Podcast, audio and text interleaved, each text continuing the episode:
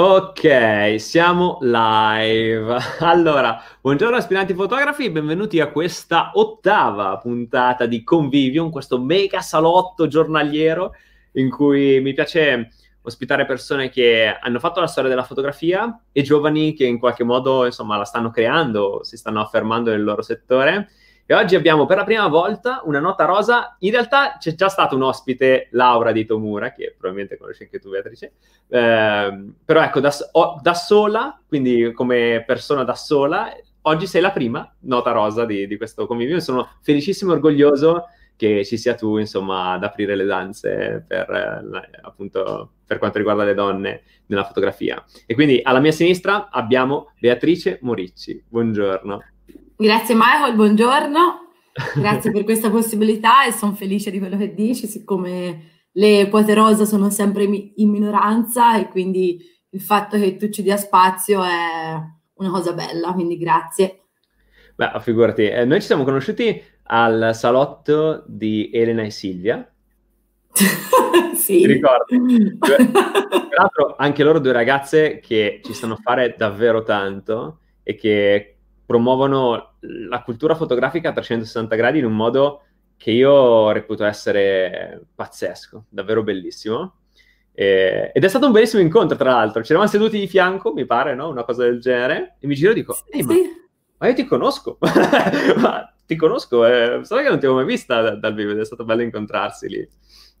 Sì, perché ci eh, eravamo già visti in qualche modo, in modo virtuale, ma non mai in modo fisico, quindi è stato bello anche incontrarci fisicamente, appunto, grazie a Silvia e Elena, che appunto, come dici te, sono due grandi donne, che sono bellissime perché sono, sono, sono due amiche, sono due complici, sono due colleghe, sono due... sono fantastiche, stanno facendo questo progetto fotografico, anche loro bellissimo, quindi meraviglioso, che creano compagnia, creano unione, creano... Eh, sì. Bellissimo. E tra l'altro ci siamo conosciuti appunto per quando mi ha fatto questo salotto e eh, quella notte poi ho dormito con Federico Cutuli, che ho intervistato, che è stato uno dei ospiti di queste live. Quindi ho dormito con lui e ho conosciuto te, cioè è stata una giornata pazzesca, insomma, pazzesca, mi ha cambiato la vita. Tra l'altro ci siamo conosciuti a casa, non, non, so se si può dire, ma di questa nostra amica, di questa persona e io se penso a quella sera, penso a cosa abbiamo trovato in quella casa del nome di questa persona. non so se si può dire, ma... è stato meraviglioso, è stato meraviglioso. Davvero.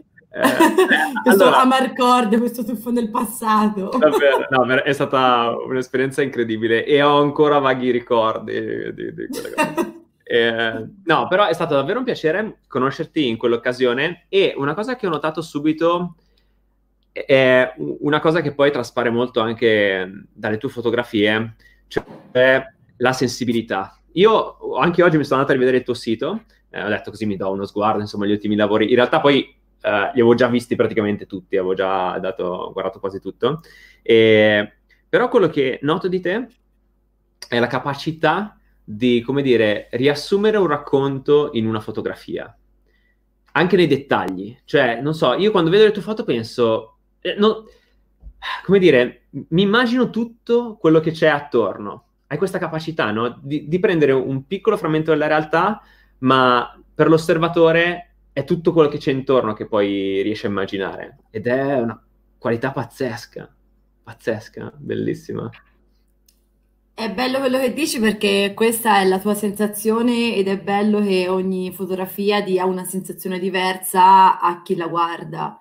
Quindi apprezzo molto quello che dici perché vuol dire che ti suscita qualcosa e che quindi tu attraverso quell'immagine, una o più immagini, immagini tutto un mondo che c'è intorno a quell'oggetto che io decido di prendere, io, da, del quale io sono attratta, io decido di inquadrare e che tu poi da questa mia selezione tu faccia tante altre selezioni mentali che riguardano tutto quello che ci sta intorno.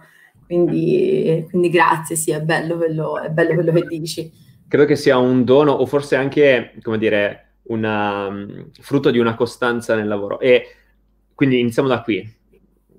raccontami un po' il tuo percorso. Io non conosco per, praticamente per niente il tuo percorso, cioè conosco da quando ti ho conosciuta in poi, ma il prima non ho proprio idea di, di come tu abbia iniziato con la fotografia e sono curioso di conoscerlo e scoprirlo. Ok, allora partiamo dal fatto che siccome questo è il decimo anno che sono eh, dentro la fotografia e la fotografia di matrimonio, quindi vuol dire che ho cominciato dieci anni fa, quando avevo 23 anni.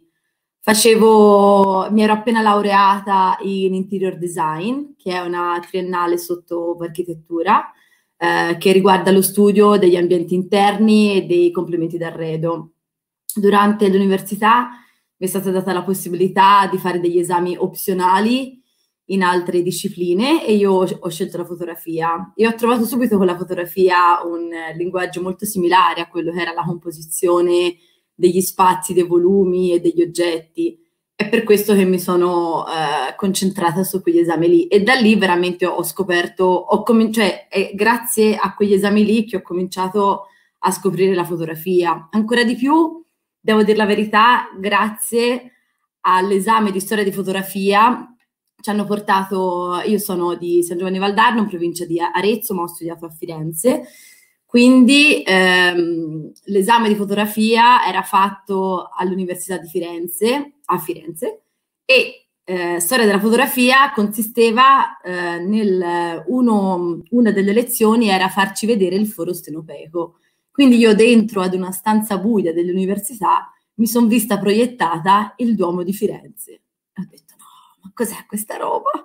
Cioè, sono rimasta talmente eh, stupita come un bambino che vede per la prima volta il mare, come un bambino che, vede, che sente per la prima volta un sapore, che mi sono vista il Duomo proiettato al contrario dentro la stanza, ho detto no, ma che è questa roba? E, e pe- penso che sia da lì che mi sono appassionata, che mi sono incuriosita, che mi sono emozionata rispetto a questo mezzo fotografico che ce lo stavano raccontando fin dagli esordi, fin dalla prima volta in cui la luce ha disegnato il reale, è stata quella volta lì comunque nella storia della fotografia. E quindi io poi da lì ho cominciato ad appassionarmi, a fare, ehm, a finire i miei corsi di fotografia all'università e poi a scoprire che anche nel mio paese, nei paesi circostanti, c'erano dei circoli fotografici eh, nei quali potevo fare dei corsi di fotografia ed approfondire meglio questa disciplina. E in uno di questi circoli fotografici ho incontrato un fotografo che è Daniele Vertelli, che ha visto nelle mie fotografie qualcosa che gli piaceva, che gli attraeva e mi ha detto guarda io sono due anni che faccio fotografia di matrimoni e quest'anno ho bisogno di un assistente, perché non vieni a fotografare con me? Io siccome avevo appena finito l'università, stavo facendo delle cose per conto mio, stavo facendo partigianato, stavo facendo delle fiere, ho detto ma perché no, ancora non avevo un percorso ben preciso e quindi avevo voglia di lanciarmi in qualsiasi cosa mi si proponesse davanti. E quindi ho cominciato nel 2010, sì, nel 2010 a lavorare con lui e mi sono trovata talmente bene ho, e ho cominciato a conoscere passo dopo passo quella che era la fotografia, grazie a lui, grazie ai matrimoni, grazie a tutta la scuola che mi ha fatto anche nel campo, che abbiamo lavorato insieme due anni e dopo questi due anni ho deciso che era la fotografia il linguaggio che mi apparteneva di più rispetto alla progettazione del design e degli interni. E quindi ho deciso di aprire partita IVA e di fare di questa passione un lavoro, di, di provare a fare di questa passione un lavoro. E quindi questo è il riassunto diciamo globale, però quindi ho, ho cominciato così grazie al foro stenopeico all'università diciamo. Beh, meraviglioso che a me piace sempre quando ascolto i racconti insomma, delle persone che passano da queste interviste, ma anche in generale nella vita, però qui riesco proprio a avere una panoramica più, come dire, ampia delle vite delle persone, no? E, e quello che noto è che c'è sempre un sottile filo rosso in cui dei piccoli eventi poi riguardati nel tempo hanno cambiato radicalmente la vita e le, le, potenzialità di una persona, no? E in questo caso è stato questo piccolo evento all'università che poi ti ha aperto un mondo. Tra l'altro, Daniele, mica male, insomma, incontrare lui che, che ti aiutava. Era già un nome a, ai tempi o si stava, come dire, formando? quando l'hai incontrato? Ai tempi si stava formando, diciamo che rispetto alla realtà del paese era qualcosa di diverso, siccome si parla di dieci anni fa, quindi la fotografia. Lui ha, ha cominciato con Andrea Corzi aprendo uno studio nel, in un piccolo paese che si chiama Montevarchi, dove ancora comunque sia i paesi circostanti che comunque a livello italiano c'era poco reportage, era piuttosto una fotografia basata sul posato, sull'impostazione della scena, c'era poco reportage quindi loro hanno cominciato mh, facendo questo stile un po' diverso e quindi stavano comunque avendo già nei primi anni ad avere successo, ad essere riconosciuti come eh, fotografi con uno stile diverso rispetto a quello che c'era già e poi comunque un tempo andavano di moda i concorsi e comunque erano più reali e quindi riuscivano anche a riconoscersi all'interno di questi concorsi per cui erano abbastanza quotati rispetto alla realtà circostante, quindi stavano cominciando a avere veramente un nome, a sapersi riconoscere rispetto alla massa di fotografi che c'erano in circolazione. È per questo che, siccome prima lavoravano insieme, poi dopo, grazie al crescente lavoro, hanno sentito la necessità di avere nella stessa data due lavori e quindi di dividersi e ognuno prendere un assistente che lavorasse con loro. È per questo che io appunto ho avuto l'opportunità di lavorare con lui grazie appunto a questo incontro al circolo fotografico. E sì, ovviamente ho avuto un grande maestro, insomma, comunque una persona che è molto brava e molto riconosciuta tutt'oggi nel mondo della fotografia di matrimonio, quindi sono super fortunata e super onorata di aver avuto lui come maestro. Bello, anche un'altra cosa che ho notato è che mm, tutte le persone che hanno fatto un percorso cioè, hanno sempre, cioè, sono sempre grate di alcuni incontri o di alcune cose che hanno fatto. Cioè, la gratitudine è un altro argomento che torna spesso nelle interviste e anche questo mi pare che, che sia tornato. Ma quello che volevo chiederti è, mi manca un pezzo. Allora, tu sei partita dall'università, sei stata catturata da questo evento in università e poi sei arrivata a, a, lui con delle foto che lui ha visto e ha detto wow, però è interessante, vieni da me. Ma nel mezzo, cioè, com- com'è possibile che tu abbia fatto delle foto già belle se, se, se avevi appena iniziato? Avevi fatto un percorso, ti piaceva la fotografia, avevi uh, già qualche progetto personale? Cosa stai facendo in quel momento? Ok. Allora, sicuramente l'università e gli studi che ho fatto all'università sono stati fondamentali per la mia cultura visuale. Siccome interior design, oltre a trattare argomenti e materie che riguardano eh, la costruzione dell'oggetto in termini ingegneristici e matematici e, fisici, però mh, ho studiato un sacco di materie che riguardavano l'immagine, quindi dalla semiotica all'estetica, alla psicologia dell'immagine, a tutto ciò che riguarda l'oggetto e la composizione. Quindi sicuramente credo che questo abbia influito nella mia eh, formazione visuale ed estetica del mondo. Oltre al fatto che sì, magari già fotografavo, quando ero dieci anni fa ancora non c'erano le macchine fotografiche che ci sono ora, però c'erano comunque già le prime digitali e già fotografavo con la macchina, con delle piccole macchinette digitali quando andavamo in gita a scuola o quando nella vita quotidiana. Quindi sì, già avevo a che fare con la fotografia, ma in modo eh, come lo potevano fare tutti, ecco, mm, solo che mi venivano riconosciute delle doti che magari altri amici non avevano, magari se andavamo in gita, ah beh, a fare tu le foto che a te viene meglio, oppure sì dai, pensaci tu che ti piace, perché ero magari una delle poche che amava prendere questo strumento e fare delle cose, ma senza consapevolezza che fosse un mezzo che mi piaceva o comunque non ho mai avuto l'amore per la fotografia prima di questo evento, ecco. Era una delle tante cose che usavo come strumento nella vita quotidiana.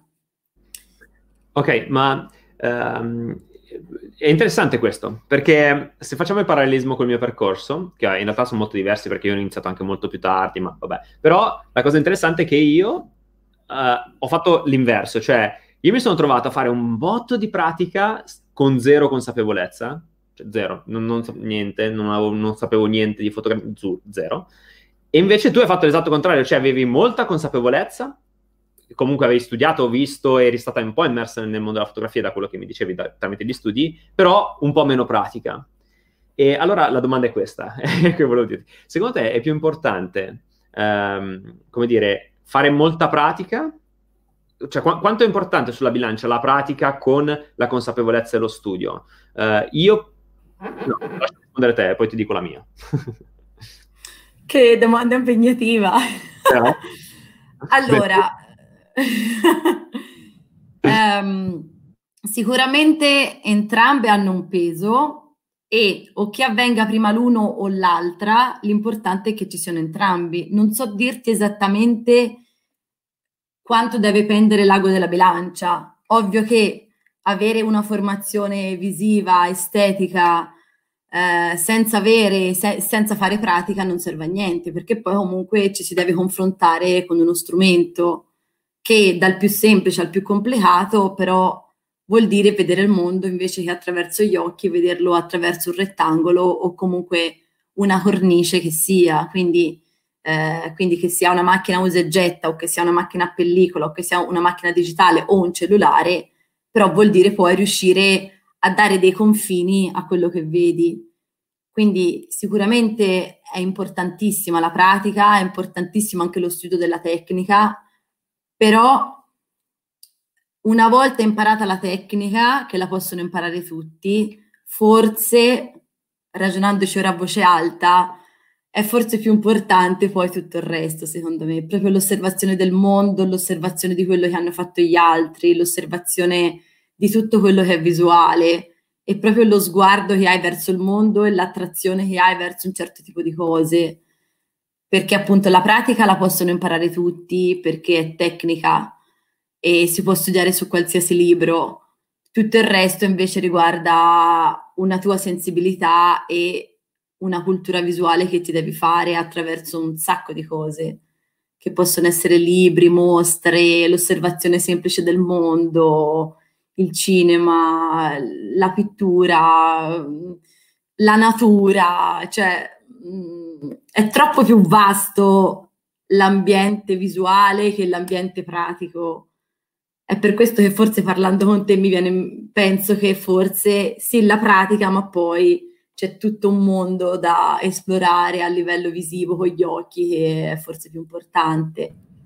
Eh, che, è, che, è esattamente poi quello che pensavo anch'io. Io ho, ho, fatto tantissima pratica e devo dire mi è servita, mi è servita per tante cose, perché comunque conoscere il mezzo ti permette di smettere di pensare al mezzo, che è importante, insomma, da un certo punto di vista. Eh, però io ho visto che il grande balzo che ho fatto, cioè il grande balzo, cioè nel senso, intendo dire, però la consapevolezza che ho preso nel tempo deriva principalmente da due cose. Uno, dal immergermi e da, nella fotografia, quindi proprio vedere, guardare, ok, con occhi diversi. E la seconda è essere a contatto con la filosofia della fotografia. Cioè io, per esempio, in questi sette giorni di convivium ho, cioè, mi sento un fotografo cambiato, diverso, ma anche una persona. Cioè, vedo proprio e percepisco le cose in maniera diversa e alla fine non ho fatto niente, cioè non ho visto nessuna foto, non, non è che non è stato grazie al fatto che mi sono esposto a qualcosa di visuale, no? Però è anche una questione di filosofia della fotografia che a me ha, ha cambiato, quindi era interessante, eh, insomma, sapere la tua. E quindi su, volevo restare un attimo su questo argomento dello stile, un po', no? Io quando vedo un bianco e nero tuo, specialmente i bianchi e neri, so, sono son subito tuoi. Cioè, io non so, io vedo una fotografia in bianco e nero tua e capisco che è tua, che non è solo il bianco e nero un po', se vuoi, slavato, così con i neri un po' tagliati, ma è proprio l'insieme di varie cose, l'occhio, la composizione, come usi la luce, anche se vuoi un po' di post-produzione, però è proprio tutto il mondo. E immagino che sia stato un percorso, no? Come è stato questo percorso? Come ci sei arrivato a trovare il tuo stile? Come l'hai affinato nel tempo? Oh, che domanda difficile. tu mi stai mettendo in seria difficoltà. Però tu stai andando benissimo. E, quindi... Oddio. um, non so quanto essere prolissa perché comunque per arrivare a fare quello che faccio oggi è il frutto, oltre che di dieci anni di fotografia, ma è il frutto anche di 33 anni di vita. Io ora ho 33 anni e, e non sono solo i dieci anni di fotografia che riguardano, secondo me, lo stile che una persona riesce a raggiungere a un certo punto della proprietà, ma è proprio riguarda anche tutta la propria vita, perché almeno io più che vado avanti e più che comunque per andare avanti mi guardo indietro per capire chi ero, chi sono e chi vorrò essere.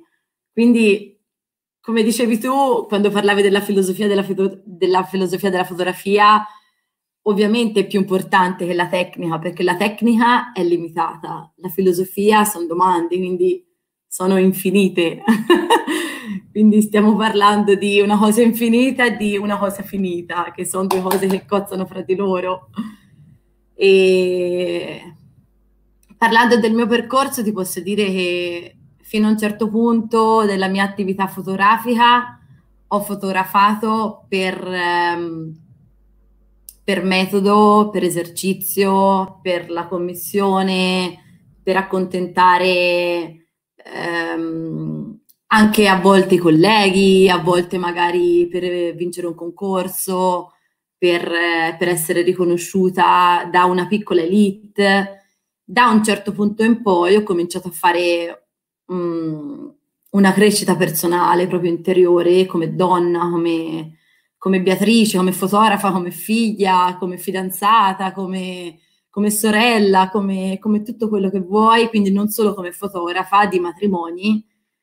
E grazie a questa crescita personale ho cominciato a far sì che tutto quello che fosse intorno a me, dalla casa alla fotografia, all'abbigliamento, a, a tutto quello che volevo che mi rispecchiasse, ho cominciato a far sì che tutto quello che mi ruotava intorno mi assomigliasse. Quindi, secondo me, lo stile riguarda veramente una volontà che tutto ti assomigli e una crescita personale continua, perché io ancora oggi sto crescendo, anche questo momento strano che stiamo vivendo, sicuramente sarà un motivo di crescita per tutti, ne usciremo sicuramente diversi, perché è talmente un momento di uscire dalla propria zona di, di comfort che qualcosa ci cambierà dentro e lo scopriremo domani. Già qualcuno lo può scoprire oggi, anch'io sto scoprendo piccole cose quotidiane, ma domani scopriremo cose diverse di noi che se vogliamo possiamo sicuramente portare nella nostra fotografia o nei nostri comportamenti o nel nostro abbigliamento o nella nostra casa o nelle nostre relazioni. Quindi è un concetto veramente ampio quello che mi chiedi dello stile perché riguarda tutta una vita e tutta una quotidianità anche di quello che accade ogni giorno e di quello che è successo nel, nel proprio percorso. Però sì, dovendo sintetizzare ti dico che da un certo momento in poi, quindi dal 2016, da fine 2015, no, dal 2015 ho cominciato a fare un percorso di crescita personale e quindi ho voluto che piano piano tutte le cose che avessi intorno mi assomigliassero e una delle cose principali era comunque la fotografia, perché, era, perché la fotografia per me è stata un mezzo per ehm, esprimermi, per rendermi indipendente, per eh, raccontare qualcosa di me, per lavorare, quindi per, a, per avere anche degli ingressi economici, eh, per evadere a volte, perché comunque io ho cominciato a fotografare nel 2010, quando ancora stavo qui nel mio paese dove ora sono tornata, ma dopo due anni mi sono trasferita a Genova perché stavo con un ragazzo di Genova, quindi trasferirmi in un posto nuovo, con un'attività nuova, ho aperto partita IVA nello stesso anno in cui mi sono trasferita. Quindi aprire una nuova attività imprenditoriale che comporta un sacco di rischi e soprattutto oggi lo capiamo quanto è rischioso fare un'attività in proprio. Quindi aprire un'attività in proprio, cambiare città, cominciare una convivenza con una persona che conosci ma non troppo, perché comunque non ci sei mai stata a contatto così tanto. Quindi la fotografia era una delle mie ancore di salvezza anche. Riuscire a, de- a-, a dedicarmi a qualcosa di cui avevo passione, riuscire a guadagnare con quella passione, riuscire ad incontrare delle persone per le quali lavorare e alle quali donare della fotografia, riuscire ad incontrare un mondo, a viaggiare, perché comunque anche grazie alla fotografia ho visto un, post, un, un, un, sacco di posti nuovi, quindi non sono stata dentro ad una fabbrica, dentro ad un ufficio, ho avuto l'opportunità di girare un sacco, quindi la fotografia è stata veramente salvifica sotto tanti punti di vista. E, però poi a un certo punto ho voluto che fosse ancora di più, perché mi rendevo conto che aveva delle potenzialità talmente grandi che non le volevo eh, limitare solo a queste cose belle che già accadevano, ma c'era qualcosa di più che potevo fare. E grazie a questo percorso di crescita personale ho capito che poteva la fotografia assomigliarmi ancora di più.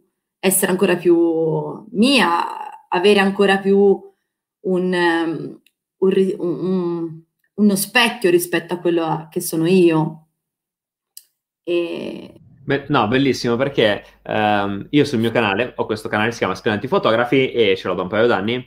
E, um, da un certo punto in poi, quando diciamo ho voluto dare una marcia diversa al canale, ho inserito una parte in cui condividevo spesso i miei valori.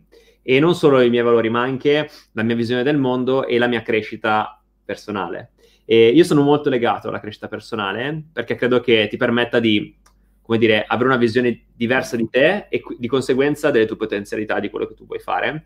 E, ed è interessantissimo il passaggio che hai fatto quando dicevi che il tuo stile di, di foto, fotografico eh, è conseguenza di tutto quello che fa parte del tuo stile nella vita. È bellissimo, cioè è davvero bellissimo. E mentre lo dicevi, mi sono molto rivisto perché eh, anche io ho fatto un sacco di cambi, poi io sono uno che continua a reinventarsi, non sta mai fermo, no? Però capisco che adesso, io ho 32 anni, quindi siamo cioè quest'anno 33, quindi non so se... Ah, eh sì, siamo, siamo dell'87 tutti e due. Ok, siamo così. e, e, quindi anch'io sto, come dire, sempre più capendo la direzione in cui andare anche al di fuori della fotografia e vedo che torna eh, nella fotografia, quindi mi sono assolutamente rivisto. E, quindi bellissimo, grazie per questa riflessione. Esatto. Però, ehm, allora, tu se, quindi sei stata in studio quanti anni in studio con uh, Daniele?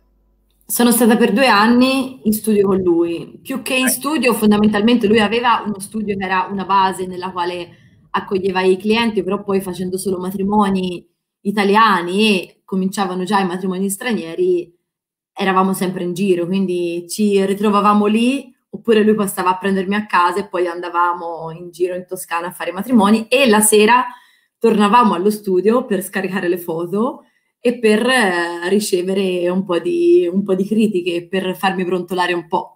Infatti è stato bellissimo questi due anni in cui lavoravamo insieme, che avere un maestro vuol dire anche avere una persona che revisiona il tuo lavoro, che ti brontola, che ti elogia, che ti indica la strada, che ti fa capire dove hai sbagliato. Quindi ricordo sia gioie che dolori, ricordo sia quando lui mi, diceva brava e quando lui mi diceva questo non va fatto, ma perché hai fatto questa cosa, ma questo che senso ha, ma quindi mi sgridava e mi brontolava come si dice in Toscana. e... un maestro buono, però dal, dall'altra parte anche quando doveva metterti in riga lo faceva, ecco, in un qualche modo. Severo ma giusto. Se, severo ma giusto, esatto, severo ma giusto. e, Beh, quindi sono stati, scusami, quindi sono stati due anni intensi, immagino. Sì, perché in questi due anni in cui lavoravo con lui, comunque ancora avendo fatto interior design, stavo facendo delle fiere di artigianato dove progettavo e producevo degli oggetti che poi andavo a vendere nelle fiere. Ho fatto anche il Salone del Mobile a Milano perché lo conosce, anzi il fuorisalone dove c'erano i giovani artisti che esponevano i loro prodotti alla mercé dei possibili compratori che passavano da tutto il mondo. E quindi in questi due anni mi sono alternata tra il lavoro fotografico con lui durante l'estate e il continuo del, de, dell'attività da designer che già facevo, quindi facevo sia questi, autoproducevo i prodotti, questi oggetti e li andavo a vendere nelle fiere, in più lavoravo, ho lavorato per qualche studio di progettazione di interni e in più nel 2011, no, no, nel 2011 sì, ho lavorato anche per un centro ippico, siccome cercavano dei fotografi, quindi lavoravo nell'ufficio della post-produzione, dei, degli scatti che il fotografo principale faceva rispetto alle corse dei cavalli e alla fine, siccome il titolare si rese conto che mi ero rotto un po' le balle a stare in ufficio a post produrre le foto, che non mi riusciva neanche bene perché non è la tecnica la mia peculiarità, mi chiese di andare nelle stalle a fotografare il rapporto che eh, le persone avevano con i propri cavalli. E quindi ho fatto anche questa parte qui di eh, racconto emozionale, diciamo, tutto quello che non si vedeva nelle corse dei cavalli, che invece c'era, perché tutti nelle corse dei cavalli vedono solo l'aspetto monetario, l'aspetto della vincita, ma in pochi si ricordano che comunque c'è anche un rapporto affettivo tra il proprietario del cavallo e il, il proprio animale, quindi la cura e quindi l'attenzione, quindi il tempo e la dedizione nei confronti di questo, insomma. Quindi sì, in questi due anni mi sono alternata in più cose diverse. Eh, tra l'altro se, se è una cosa che sento molto tua, cioè il racconto di un'emozione tra un rapporto tra, insomma, in questo caso uomo e cavallo, eh, però sento molto tua più quella che la post-produzione, no? Eh... Decisamente. Immagino Infatti se, ne, se ne accorse pure lui, disse vabbè ma mh, mm, sì, tu sei qui in ufficio a fare post-produzione, a stampare le foto, ma ci sarebbe anche da fare un'altra cosa, forse sei più adatta a fare quella cosa lì. Tra l'altro questo fotografo nel 2012, mentre io stavo decidendo di aprire partita IVA, mi propose di andare con lui nello studio per aprire una nuova sezione del suo studio. E quindi mi propose un lavoro sicuro, pagato bene mensilmente, siccome credeva in me come persona e come, e come fotografa, però io avevo già l'intenzione di mettermi in proprio, aprire partita IVA e cominciare a fare matrimoni da sola e quindi eh, rinunciai a questa opportunità sicura per poter intraprendere un percorso tutto mio. Wow, e questo comunque è giovanissima perché mm, insomma, quanti anni avevi quando hai iniziato, quando ti sei messo in proprio pochissimo, 24? Eh, 20, 24 anni, sì, avevo quasi 25 anni, sì, fine, fine dei 24, sì, sì, e, sì, però, sì. E peraltro la cosa interessante è che tu in questi due anni avevi fatto palestra, cioè nel senso comunque avevi fatto un po' di gavetta lì, avevi trovato un lavoro, ti eri anche, immagino comunque costruita un minimo di nome, insomma un minimo di conoscenze e non contenta hai aperto la IVA e ti sei trasferita. ok, è andata così? Sì, perché comunque stavo già da due anni con questo ragazzo di Genova, quindi dovevo decidere se cominciare la mia attività e sfruttarla nel territorio in cui ero nata, fotograficamente parlando, ma rinunciando all'amore per, per questa persona. Oppure cominciare l'attività da fotografa in un luogo completamente nuovo, quindi poteva essere buono come, come meno, e però andare incontro a quelli che erano i miei sentimenti nei confronti di questa persona. Ma ho deciso di fare questa scelta sia per questa persona, sia anche per uscire da una realtà di piccolo paese in cui sto, siccome volevo ampliare il mio orizzonte sotto tutti i punti di vista, non solo quello materiale, ma volevo vedere di più. Tra l'altro lui sta a Genova, quindi sta, cioè sì, sta a Genova, ora insomma non stiamo più insieme, ma quindi Genova era, un, era, è una città rispetto ad un piccolo paese come il mio, insomma.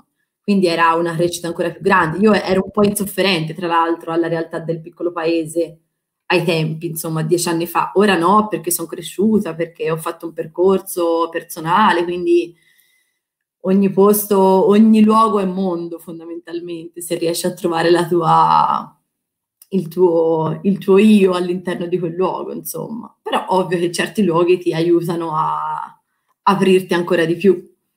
Beh, e come è stata la, cioè, la, sfida più grande? Immagino ce ne siano state diverse, no? Però qual è stato appunto l'ostacolo più grande, la sfida più grande nel momento in cui ti sei trasferita in una città che non conoscevi, ragazza, giovane, con partita IVA, ok, magari al tuo paese, che era una piccola realtà, eri anche discretamente conosciuta, eh, ma lì dovevi praticamente ripartire da zero completamente, in un'esperienza nuova. Quali sono state eh, insomma le difficoltà che hai incontrato?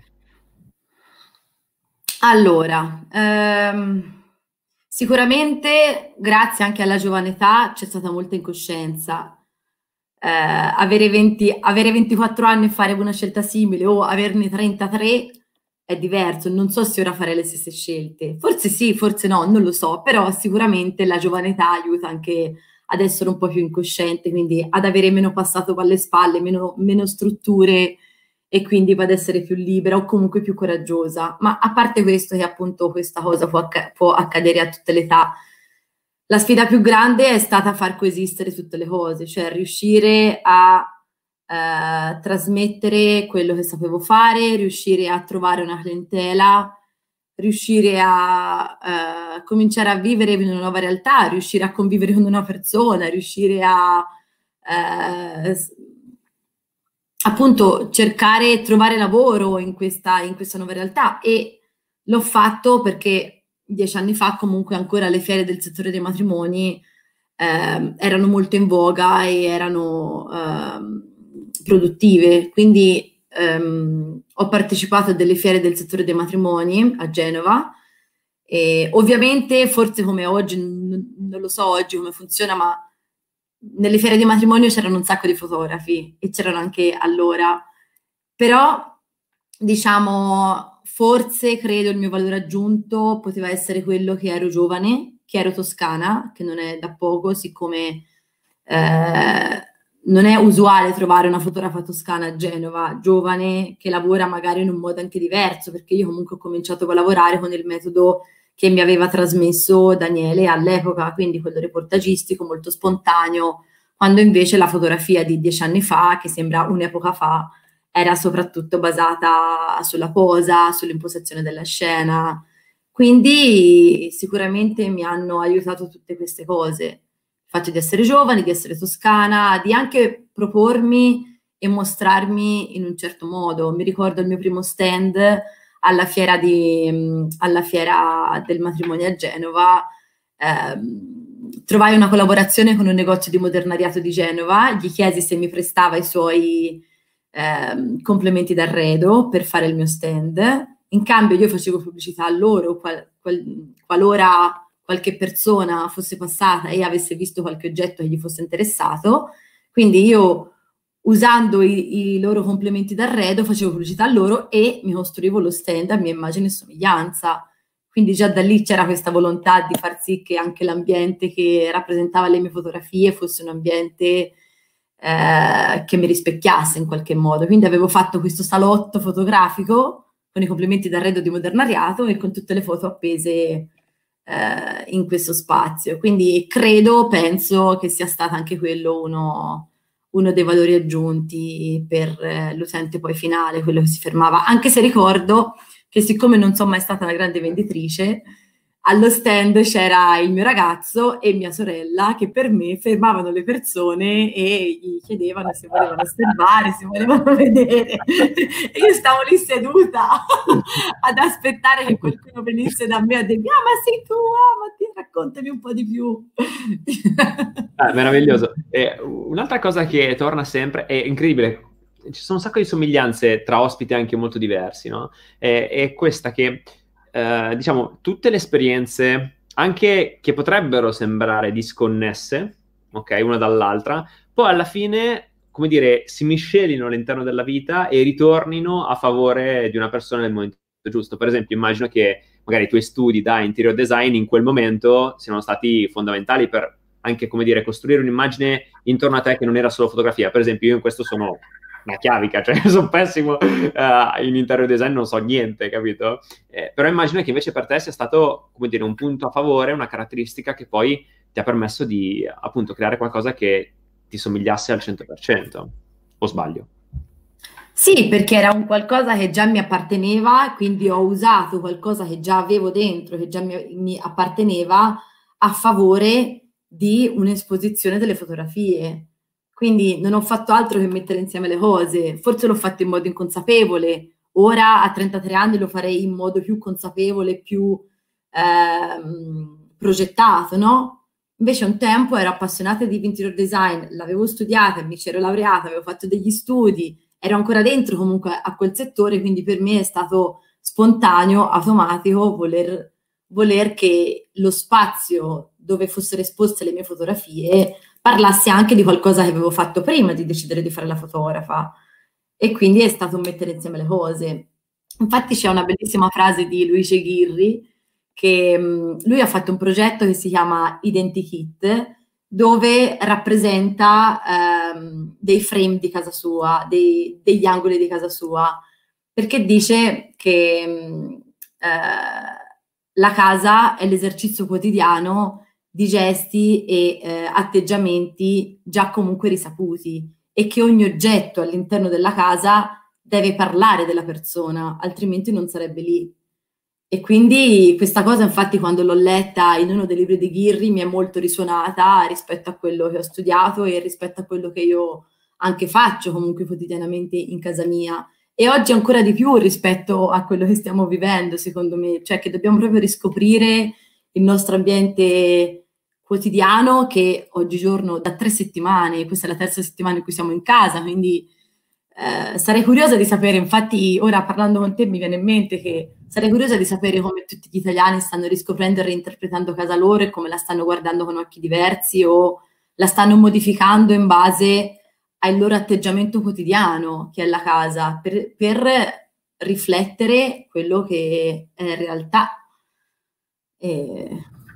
Assolutamente, sono super d'accordo. Mentre parlavi pensavo quante robe devo buttare domani mattina, quante cose devo buttare. Perché eh, una cosa che faccio spesso, eh, dopo aver letto, ascoltato Mary Kondo, è presente quella dell'ordine, non so se hai mai sentito parlare. No. No, vabbè, eh, c'è questa Mary Kondo che parla dell'ordine, di quanto sia zen avere tutte le cose in ordine e solo ah. che appartengono. È interessante, beh, un po' estrema se vuoi, però è interessante. Allora ogni tot mesi, di solito 6-8 mesi, faccio questo repulisti e a casa li- libero tutto quello che non, non serve, solo che ho, ehm, come dire, un attaccamento particolare ai libri che anche se magari sono passati, non leggo, non sento più miei, difficilmente riesco a liberarmene, no? Però eh, mentre tu parlavi pensavo, no, se quel libro non mi rappresenta non ci deve essere. Allora mi sa che nei prossimi giorni mi rivoluzionerò a casa. Vabbè, comunque, uh, al di là di questo, arrivi um, e inizi il tuo percorso uh, facendo delle fiere lì in Liguria. Domanda, non avevi lo studio? O ce l'avevi? No, allora lavoravo da casa, siccome mi sembrava un passaggio troppo grande aprire uno studio fotografico, trasferirmi in un nuovo paese, iniziare una convivenza, aprire la partita IVA. Quindi ho cominciato lavorando da casa e le coppie che incontravo in fiera che mi volevano magari rivedere, allora a quel punto, anche se non avevo uno studio, mi proponevo di andare a casa loro oppure di incontrarci in un caffè a bere, a bere qualcosa insieme, a fare un aperitivo. Quindi sem- in questo modo semplice e spiegavo loro anche il perché, insomma, senza dover per eh, forza avere uno studio. Beh, grande. Volevo fare una parentesi su questo perché ne parlavo proprio con un, con un amico. Eh, io non ho mai avuto uno studio, mai, eh, sono quattro anni adesso che lavoro, no? E c'è stato un momento in cui avevo l'idea di aprirlo, che peraltro era a dicembre. Fortuna che non l'ho aperto, peraltro, adesso che io ci penso. Però, però ci sono andato molto vicino, cioè ero anche andato a vedere il locale così, no? E ci riflettevo. E come dire, non so perché a un certo punto mi sono detto, sai, non avere lo studio forse si- sinonimo di, cioè potrebbe, um, questa è la mia idea, in, solo in quel momento, e poi ti spiego la soluzione che ho avuto, però in quel momento era tipo, eh, sai, magari non avere lo studio, la percezione che hanno di te le persone eh, è inferiore, no? come fotografo, perché sai, se lo studio pomposo, ovviamente tu vendi ancora prima che parli, no? Perché se uno entra in un bello studio fatto bene, in un bello ambiente, così, sai, comunque hai già un altro tipo di effetto. E, um, e, potrebbe anche essere una cosa ragionevole, però io mi sono concentrato sul lato opposto a un certo punto. Mi sono detto, ok, però io ho un grosso vantaggio, per esempio, di andare a incontrare le persone magari più vicine a loro, di fare una cosa più informale, anche più vicino al mio stile, al mio modo di essere, ehm, consegnare direttamente loro la roba, quindi vado a portargliela io, senza che loro devono sbattersi, andare in negozio, fare, disfare come magari fanno altre persone che hanno un negozio. Quindi diciamo che ogni cosa, sono arrivato alla conclusione, poi so, il confronto con te magari è simile, magari no, però eh, io credo che ogni situazione abbia dei vantaggi e degli svantaggi e poi sta a noi fare leva su quelli che sono i, i vantaggi competitivi o comunque vantaggi anche eh, relazionali o emotivi che comportano la situazione, no? Quindi mi sono sentito vicinissimo a te quando dicevi che vai a prendere il caffè in modo informale così, perché faccio sempre anch'io così ed è, ed è interessante. Sì, perché ov- ovviamente avere uno spazio e per me è molto importante lo spazio personale, perché appunto casa mia è, è, proprio il riassunto, credo, di quella che sono io, quindi è importante e non avrei nessun problema, per assurdo, ad invitare un cliente in casa mia perché è quello che è il, il mio mondo, però ehm, quando sono andata a Genova, a parte che avevo uno spazio nel quale accogliere le persone, che comunque mi rispecchiava perché l'avevo progettato ad hoc, e, però anche per le persone che magari arrivavano per passaparola, per passaparola rispetto a queste o persone che avevano sentito parlare di me, non provavo vergogna a dirgli questa cosa perché siccome ogni scelta è anche una rinuncia, quindi basta saperla giustificare. Se io dicevo non, non ho lo studio perché è un motivo, se io dicevo non, no, non lo studio punto e basta, magari rimaneva un dubbio nelle persone. Non ho lo studio perché, ah anche, se non avessi, anche se non fossi abitata in Toscana, quindi questa era un'ulteriore motivazione dicendo io comunque vengo dalla Toscana, quindi spesso vado in Toscana per lavoro, per famiglia, quindi non mi posso permettere di avere lo studio. E non mi piace avere una base fissa perché amo viaggiare, amo spostarmi, amo poter conoscere gli interni delle case delle persone, amo che voi pote- possiate aprire le porte di casa vostra in modo tale che io possa entrare nella vostra quotidianità, nel vostro eh, nido intimo per intanto conoscervi. Quindi secondo me basta saper giustificare le proprie scelte che uno fa, non perché tutti fanno così, allora è giusto far così. Se uno ha una giustificazione valida e mh, accettabile rispetto a quello che fa, allora riesce a convincere anche l'altro perché è così. Io mi sentirei forse morta a avere uno studio nel quale andare t- tutti i giorni. Io amo non avere una routine perché amo svegliarmi la mattina, a parte gli impegni che devo fare, però amo potermi gestire la giornata senza dover avere l'obbligo di andare nello studio ed essere presente dalle 9, dalle 10 fino alle 18 per il cliente che può passare. Quindi sì, ogni scelta deve essere giustificata da un perché e se tu hai il perché giusto allora vinci tutto. Grande, grande, sono assolutamente d'accordo proprio al 100%. Eh, bellissimo. hai iniziato il tuo percorso lì? Quanto sei stata lì? Come è andata? Poi lavoravi solo d'estate, d'inverno facevi altro o riuscivi comunque a crearti, diciamo, un giro tale da poter comunque garantirti anche in inverno qualcosa con i matrimoni? Come, come hai fatto? Allora, fortunatamente, diciamo, a Genova ho trovato un terreno molto fertile, sia per i motivi che ti ho spiegato, perché magari ero giovane, perché ero toscana, quindi a volte facevo anche simpatia, cioè era un surplus, era un, un valore aggiunto il fatto che fossi toscana e quindi facessi simpatia, perché ogni Ligure ha un rapporto con la Toscana, non so perché, ma o il nonno, lo zio, la fidanzata, o l'ex amico, insomma, ogni Ligure ha un rapporto con la Toscana. Quindi... Si, vogliono, si, fanno voler bene così, non, non so, hanno questa... Davvero, è incredibile, cioè, non lo so. Non lo so. Beh, soprattutto la Liguria che è comunque una regione confinante, quindi magari è ancora più facile no, il rapporto. Vero, vero. E, um, a parte questo, um, diciamo, sono, sono, sono, stata fortunata nell'avere un sacco di lavoro fin da subito. Io mi ricordo il primo anno ho fatto circa 30, 30 matrimoni, 32 matrimoni, mi pare, tantissimi. Ovviamente mi offrivo ad un prezzo molto concorrenziale rispetto agli altri, non più basso ma concorrenziale perché era il primo anno che partivo da sola, eh, quindi cioè, non potevo chiedere di più, erano anni diversi e in più comunque devo dire che offrivo a tutte le coppie che mi sceglievano un servizio di engagement gratuito perché avendo lavorato per due anni con un fotografo, voleva dire che non gestivo io direttamente la coppia, quindi non sapevo come re- relazionarmi effettivamente in prima persona con la coppia che mi sceglieva e, e, non avevo ancora bene in mano la tecnica e anche la relazione con l'altro, perché io mi trovavo sempre a fotografare persone che avevano scelto l'altro fotografo, quindi non, non erano mai completamente mie. Quindi per fare ancora più scuola sul campo, offrivo a tutte le coppie che sceglievano me come fotografa di matrimonio, gli offrivo un servizio di una o due ore di prematrimoniale, si chiamava allora, ora si chiama engagement, ma okay. prima era il prematrimoniale.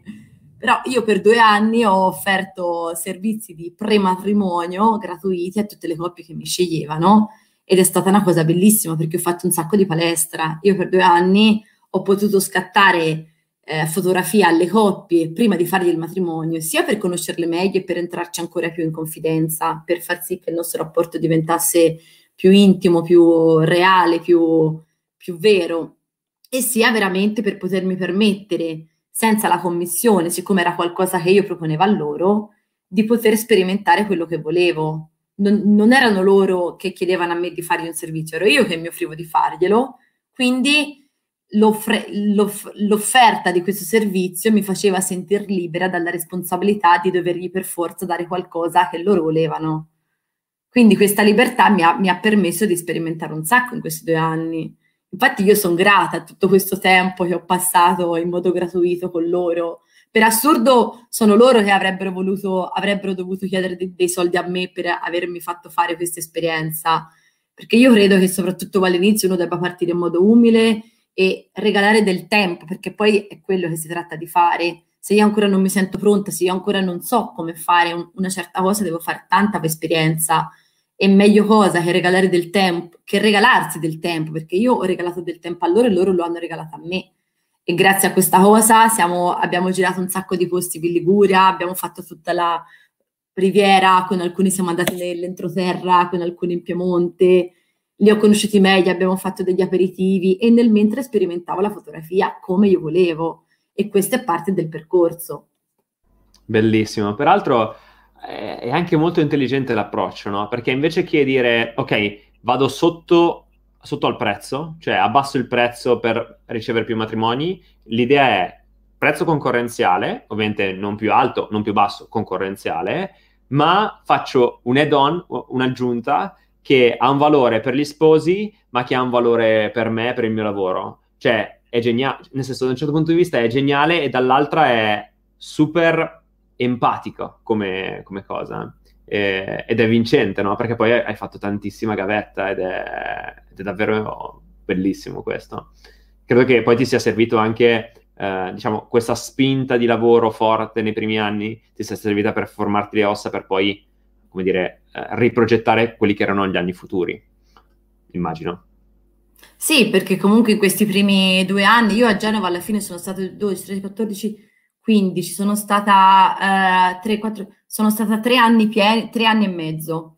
Quindi in questi tre anni e mezzo comunque mi sono costruita un buon nome all'interno del circuito genovese, ligure, piemontese, anche comunque limitrofe, e già comunque avendo poi un sito internet, pubblicando cose sui social, partecipando anche a concorsi durante gli anni, ho permesso anche alle persone fuori dalla, da Genova e dalla Liguria di farmi conoscere e di farmi conoscere anche a casa comunque, perché io comunque essendo toscana, ma lavorando a Genova, però cioè, rimanevo comunque di base toscana, quindi questo ha fatto modo di farmi conoscere o riconoscere anche in modo migliore anche in Toscana e quindi piano piano anche magari qualche coppia toscana ha cominciato a richiedere i miei servizi e poi di conseguenza anche qualche wedding planner e poi di conseguenza quando è cominciato il destination wedding e avendo fatto il sito anche in inglese per attrarre anche quel tipo di clientela poi è cominciato anche tutto quel filone là però sì, è stato un percorso che è cominciato appunto dalle basi che ti stavo raccontando prima, quindi dalle fiere del settore, dal fare tanta gavetta,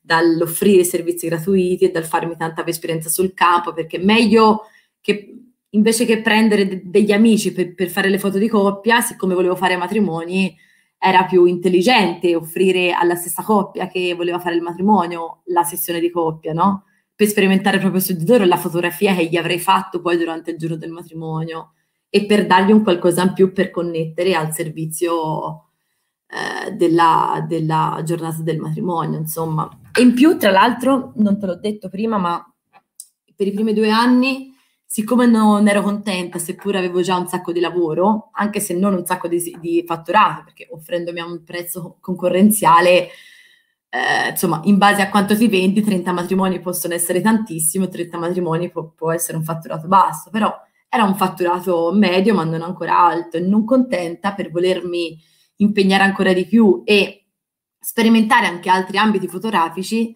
avevo trovato un'offerta di lavoro di un'azienda che mh, offriva servizi di marketing per le attività di ristorazione, quindi cercava fotografi che facessero still life sul piatto e sugli interni del, del ristorante.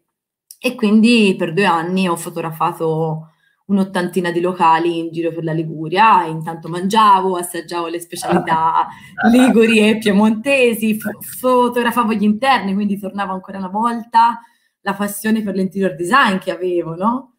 Quindi era tutto collegato e era bellissimo, però ero sovraccaricatissima oh, di lavoro, sì.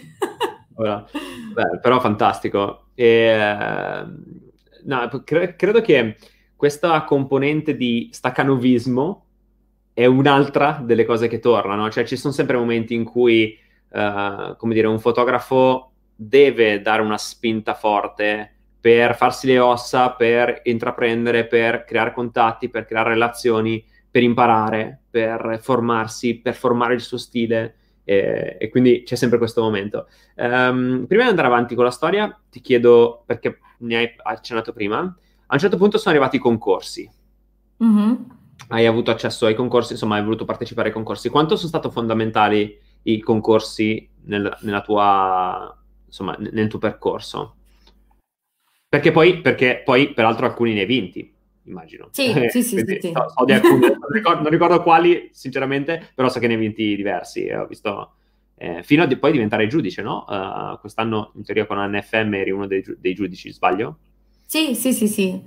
Allora, diciamo, i concorsi li facevo perché altri fotografi li facevano, non perché io sia una persona che mi piace competere, ma in questo settore funzionava così, c'erano questi concorsi, c'erano queste poche associazioni all'epoca, che erano due, tre, che facevano concorsi di fotografia di matrimonio, quindi prendendo spunto anche dagli altri fotografi, anch'io avevo deciso di partecipare a queste competizioni e a volte sbagliando anche a creare delle immagini durante i matrimoni affinché funzionassero poi per la vincita dei concorsi. Quindi mi rendo conto ora, a distanza di tempo, che facevo questa azione un po' sbagliata, perché sì, lavoravo per il cliente, ma prende, cercavo di prendere all'interno delle scene qualcosa che funzionasse anche per il concorso. E sì, qualcosa ho vinto perché comunque non ho mai partecipato assiduamente a tutti i concorsi perché poi sono poco tecnologica, a queste cose ci sto poco dietro, quindi non sono mai stata fissata per parteciparci, però ai pochi che ho partecipato devo dire che insomma diversi li ho vinti, quando il primo posto, quando il terzo, quando il quinto, quando solo una, un award sulla foto, però diciamo era un tempo che magari anche i concorsi funzionavano, adesso ci sono talmente tante associazioni che fanno concorsi che se tutti vincono nessuno vince. Prima si vinceva in 10, ora si vince in 100 e quindi ora tutti siamo bravi e quindi nessuno ha più valore come, come, come prima. Però sì, appunto, ho partecipato a concorsi e sono, erano due anni che non partecipavo più a niente e l'anno scorso, no, due anni, due anni sì, erano due anni e ho deciso di, di, non partecipare più a niente siccome ero in questo percorso di crescita personale, di eh, ricerca del mio stile e non volevo che fosse un concorso a decretare la mia bravura o il mio successo all'interno della fotografia. Però l'anno scorso, eh, siccome mi sentivo un po' più forte rispetto a questo percorso che stavo facendo, ho deciso di partecipare al WPPI, che è una delle associazioni più grandi a livello mondiale per eh, ehm, la ritrattistica e la fotografia di matrimonio, con un album e anche alla nostra Associazione Nazionale Fotografi di Matrimonio e al eh, BODAF, che è una conferenza che avviene in Spagna ogni anno di fotografia di matrimonio, è quella più importante a livello europeo che ogni anno decreta il fotografo dell'anno. Quindi ho deciso di partecipare solo per capire eh, se il percorso che stavo facendo era giusto, era... Ehm, più che era giusto per avere un'ulteriore conferma. Già avevo delle conferme personali, però volevo un'ulteriore conferma o un riconoscimento da parte anche di queste associazioni qui, che poi fondamentalmente servono anche per uscire ancora più fuori, no? Perché io credo che in giro ci siano un sacco di talenti che però non hanno una luce puntata su di loro e quindi è difficile uscire solo con il marketing oppure uscire solo grazie al, al nome che fa un collega su di te e quindi insomma i concorsi ad oggi certi tipi di concorsi aiutano anche a questo, però non basta il concorso, ecco, ci vuole il, concorso è tutto un percorso che certo. tu hai certo. fatto prima e che farai da lì in poi. Certo. È più una fine che un inizio, diciamo, il concorso. Ma eh, la tua partecipazione poi com'è andata a questi concorsi? Dopo questo periodo di stop? Al, allora, al WPPI l'anno scorso ho vinto il primo premio nell'album eh, Single Photographer, quindi come fotografo singolo. All'Associazione Nazionale ho vinto il secondo premio come album singolo fotografo e um, il Bodaf mi ha decretata come il talento dell'anno come fotografia di matrimonio europeo insieme a Luke Bell, che è un altro fotografo inglese E, e, quindi sì, insomma, sono andati bene fortunatamente. E poi bello, bello che siano accaduti tutti insieme, cioè è stata veramente, ero in Perù quando, ero in Perù l'anno scorso quando uh, ho letto che avevo vinto il primo premio eh, al WPPI e a, appena tornata, il giorno dopo appena tornata, ho saputo del, del BODAF e poi una volta andata in associazione ho scoperto di a- aver vinto anche lì, quindi l'anno scorso è stato un anno, diciamo, esplosivo a livello di riconoscimenti.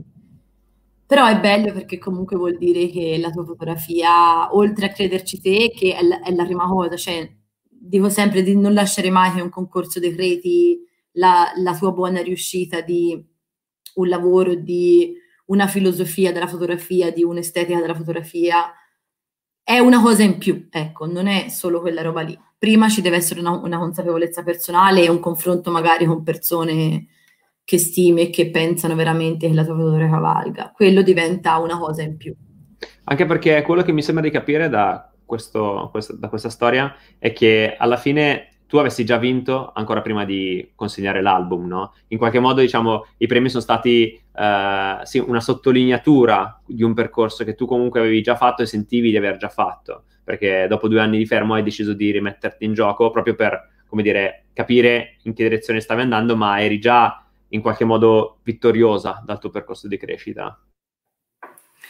Ci sta perché comunque non siamo nessuno da soli, siamo qualcuno quando siamo riconosciuti dagli altri, quindi che sia un amico, un parente, un fidanzato a livello personale o che sia a livello professionale, un cliente, un'associazione, un magazine, ovvio che ci vuole qualcuno che riconosca quello, quello che fai, ecco. Quindi sì, però sì, insomma, diciamo che per assurdo se non avessi vinto non mi sarei buttata giù rispetto a quello che pensavo essere il mio percorso di crescita personale e quindi anche fotografico, però è stata, sì, forse come, come dici tu, e grazie per aver usato questa metafora, una sottolineatura a quello che stavo già facendo, ecco, sì.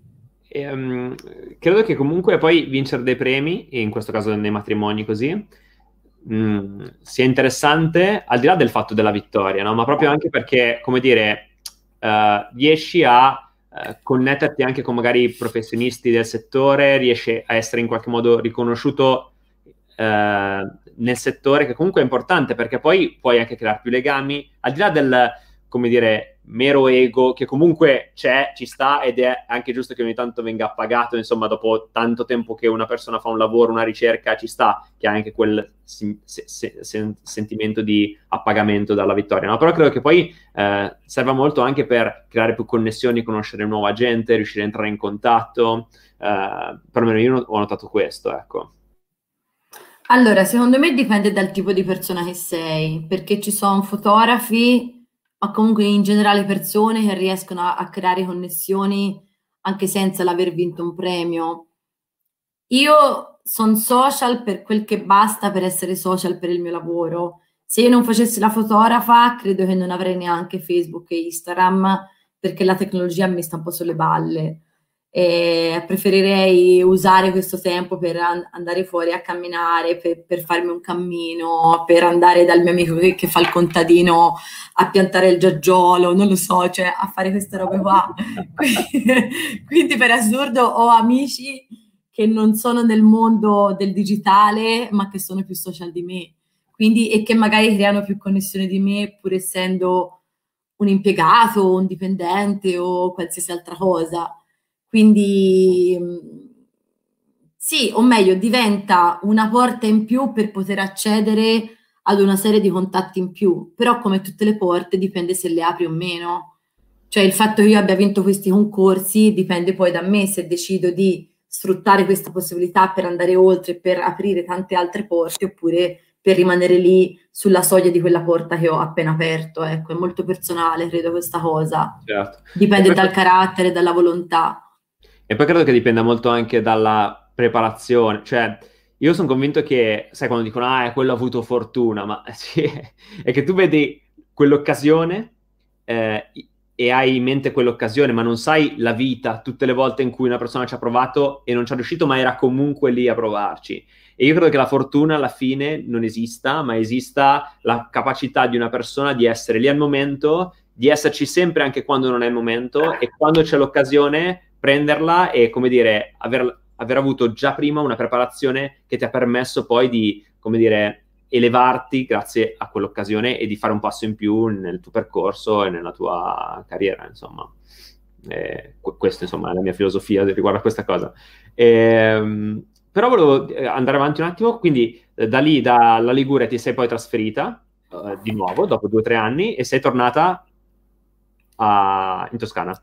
In Toscana, sì. Io sono stata in Liguria dal duemi- da fine 2012 a fine 2015, quindi tre anni pieni, anche se nel 2012 ho fatto mezzo perché nel 2012 ancora lavoravo con Daniele, okay. però per questo, sta- per questo stacanovismo che tu dicevi prima, non mi accontentavo di lavorare con lui, siccome volevo convivere con il mio ragazzo, volevo comunque essere ancora più autosufficiente e quindi mi sono trovata un lavoro a Genova dal lunedì al venerdì. Il venerdì sera scendevo, andavo in Toscana, lavoravo con Daniele il sabato e la domenica e lunedì mattina tornavo a Genova per lavorare in questo negozio. Quindi Quindi ho abitato a Genova dal 2012 al 2015, tre anni pieni, però oggettivamente la fotografa ce l'ho fatta per eh, due anni, eh, 13, 14, per tre anni, sì. Sì, sì, sì. Però poi comunque... Ah, dimmi, dimmi. No, no, sai perché sbuffo? Perché... Mm. Ti ho perso. E mi sento di non aver fatto niente, capito? Cioè, ti ho perso. Dico... no, dicevo che fino ad oggi mi sono ritenuto uno staccanovista poi adesso ascolto te e mi sento di non aver fatto niente, capito? mi sembra di tutto. No, è sempre molto soggettivo rispetto al periodo, rispetto a chi sei, rispetto... è sempre troppo soggettivo, perché anch'io se sento qualcuno che ha fatto più di me dico, oddio, no, non ho fatto niente. Quindi è tutto molto relativo. Ah, certo. No, devo dire che un po' di cose le ho fatte, un po' di cose le ho fatte, e che ho trovato tardi la bussola, però insomma, alla fine poi... Quando... Meglio tardi che mai, pensa però, che c'è chi non la trova mai. No, ma infatti, infatti, ma poi sai, eh, è il discorso che facevamo prima, eh, tutte le esperienze che ho fatto prima cumulano e arrivano a un punto in cui in qualche modo tutto il lavoro che ho fatto prima viene valorizzato. Faccio questo breve esempio piccolo, questo formato Convivium eh, è, diciamo, il punto d'incontro tra tutte le cose che ho fatto prima della fotografia nella mia vita e che adesso tornano e sono, come dire, a mio favore, ma mai avrei pensato che eh, la scuola di edizione che ho fatto anni fa o il canto, insomma, tutte queste cose convogliassero per arrivare a un progetto che si chiama Convivium, però è lì, cioè fa parte di me, è nella mia personalità, no? E quindi è interessante come poi tutto sia collegato, tutto torni e quello che fa parte di te eh, e ti realizza, ti soddisfa e c'è un momento in cui le stelle si uniscono in qualche modo in qualcosa di interessante, solo tue, perché sono le tue peculiarità che hai costruito nel tempo. E eh questo... anche quello che ti ho fatto ora sicuramente sarà il prodotto e la, e la moltiplicazione o l'addizione di tutto quello che hai fatto in questi 32 anni, neanche in tutto questo percorso che dici te, ma in tutto quello che c'era prima anche, sono convinta. Ah, infatti, infatti, è meraviglioso. E poi è bellissimo quando tutte queste esperienze riesci a farle convogliare nella fotografia, che credo che poi sia quello l'elemento essenziale che rende contraddistintiva uno stile o un approccio alla fotografia. Quindi torni a, in Toscana, però fai la spola, ok? Poi dopo, presumo che a un certo punto smesso farla, avrei smesso di fare la spola, no? e, completamente improprio di là. Uh, sei tornata a essere completamente proprio di là oppure hai sempre collaborato? Allora, nel 2000, a fine 2015 mi sono lasciata con quello che era il mio fidanzato genovese e sono tornata in Toscana, però già nel 2015 stavo avendo dei lavori anche in Toscana e stavo già cominciando a collaborare con delle wedding planner in Toscana per i matrimoni stranieri e la cosa mi stava piacendo, tra l'altro, perché io siccome amo viaggiare, mi piaceva poter entrare in contatto con delle persone straniere che venivano in Toscana a sposarsi e quindi avere delle relazioni con altre culture, eh, parlandosi in lingua inglese, mi dicevano quello che volevano fare, quanto amavano l'Italia, da dove venivano, quindi ecco, diventava veramente uno, uno scambio ulteriore per me che amo viaggiare. E quindi diciamo sono tornata in Toscana avendo già una piccola base di contatti che mi ero creata comunque nel tempo della mia professione, quindi già da tre anni più due che avevo lavorato con Daniele. E in più, ovvio, è, è stato anche lì comunque un po' a ripartire un po' da capo, perché eh, comunque un posto nuovo indica eh, persone nuove, indica nuove relazioni, cioè tutto quello che mi ero costruita a Genova me, me lo sono portata negli anni, tra l'altro, perché fino, ma anche l'anno scorso, quasi ogni anno faccio almeno un paio di matrimoni a Genova, perché ci sono ancora persone che magari parlano di me, amici di amici che ho fotografato nel lontano 2013, 14, 15, che ancora magari parlano di me, che mi hanno conosciuta anche durante i matrimoni, che gli sono piaciuta, che vedono anche l'evoluzione, che quindi magari gli piace anche ora in questa nuova fase della mia fotografia e che quindi decidono di chiamarmi indietro. Quindi diciamo è stato un buon incrocio tra l'ultimo anno che stavo a Genova stavo cominciando a vedere in Toscana e quando sono arrivata in Toscana ho continuato ad avere connessioni con la Liguria e, però ora comunque dopo 2015, 17, 18, 19, dopo quattro anni che sono tornata in Toscana, diciamo che ora la base dei lavori ce li ho in Toscana, comunque con i matrimoni stranieri e solo una piccola percentuale ancora riguarda il mio trascorso a Genova e quindi tutte le persone che mi sono create dalle connessioni liguri. Però sì, è stato un bel intreccio, diciamo. Eh, immagino, sì. Ma se, quando sei tornata in Toscana, sei tornata al tuo paesino di prima o in un altro paese un po' più grande? Sono tornata in un paese un po' più grande perché io sono nata e cresciuta in un paesino di 5.000 abitanti, pochi insomma, e dove non, dove non c'è la stazione, non c'è, c'è, il, c'è una cop, una chiesa, un bar. è, è praticamente Azzate, che è il paese dove vivo io, si chiama Azzate, è Azzate nella Toscana praticamente. Esatto, esatto, è lui. che, amo, che amo profondamente, infatti io credo che tornerò prima o poi ad un paesino come quello, cioè io vedo il mio futuro, la mia vecchiaia in un paesino piccolino. Però sono tornata in un paese sempre comunque vicino limitrofe perché ora abito a 10 km da dove stanno i miei genitori, però è un paese dove c'è la stazione, dove a 5 minuti sono all'autostrada, dove scendo di casa e ho, le, ho tutti i comfort, ho la macelleria, il vinaio, la cartoneria, ho la piazza principale, però sì è un po' più grande, ma a prescindere da questo, siccome comunque ancora lavoro da casa, eh, e ora comunque ho tutto il mio business, diciamo, basato online e lavoro sia con le agenzie di wedding planner che attraverso il mio sito internet con gli stranieri o anche con i clienti italiani che vedono il sito, tanto ormai, ormai è tutto online, insomma, diciamo che il fotografo di paese ancora c'è, ma non è quello che è specializzato fondamentalmente in fotografia dei matrimoni, ma fa fotografia di matrimoni e fototessere e fotolibri e, e, e, e tante altre cose, ecco. Quindi anche una volta tornata qua non ho sentito la necessità di aprire uno studio, ma di continuare a lavorare da casa perché mi permette di poter viaggiare, andare e fare le stesse scelte che facevo prima, insomma. Grande. E, um, uh, aspetta, una domanda mi è sfuggita perché ho letto un commento e mi è sfuggita la domanda. Uh, uh, allora, no, volevo chiederti una cosa era bellissima, non me la ricordo più. Vabbè, eh, niente. Riguardiamola. Eh? No, è che no, ce l'avevo in testa la domanda. Ah. Eh, volevo, volevo chiedere, ho, ho, letto un commento e mi sono, mi sono spostato. E, um, ok, quindi, ah no, ecco sì, la domanda ce l'ho. Come tu parlavi del viaggio, che ti piace il viaggio, viaggiare, ti piace girare il mondo. Ecco, come come e quando hai iniziato a viaggiare, come hai fatto a, come dire, a farlo colli- coincidere col tuo lavoro viaggi per lavoro, uh, viaggi con un progetto di fotografico, viaggi semplicemente perché ti piace viaggiare e via, quindi un momento per staccare da tutto, come, come lo vivi e quando è iniziato? Allora, ehm, mi ricollego anche ad una domanda che mi hai fatto prima e che forse non ho mh, mm, esaurito, siccome mi dicevi se il lavoro mi impegnava tutto l'arco dell'anno oppure solo l'estate.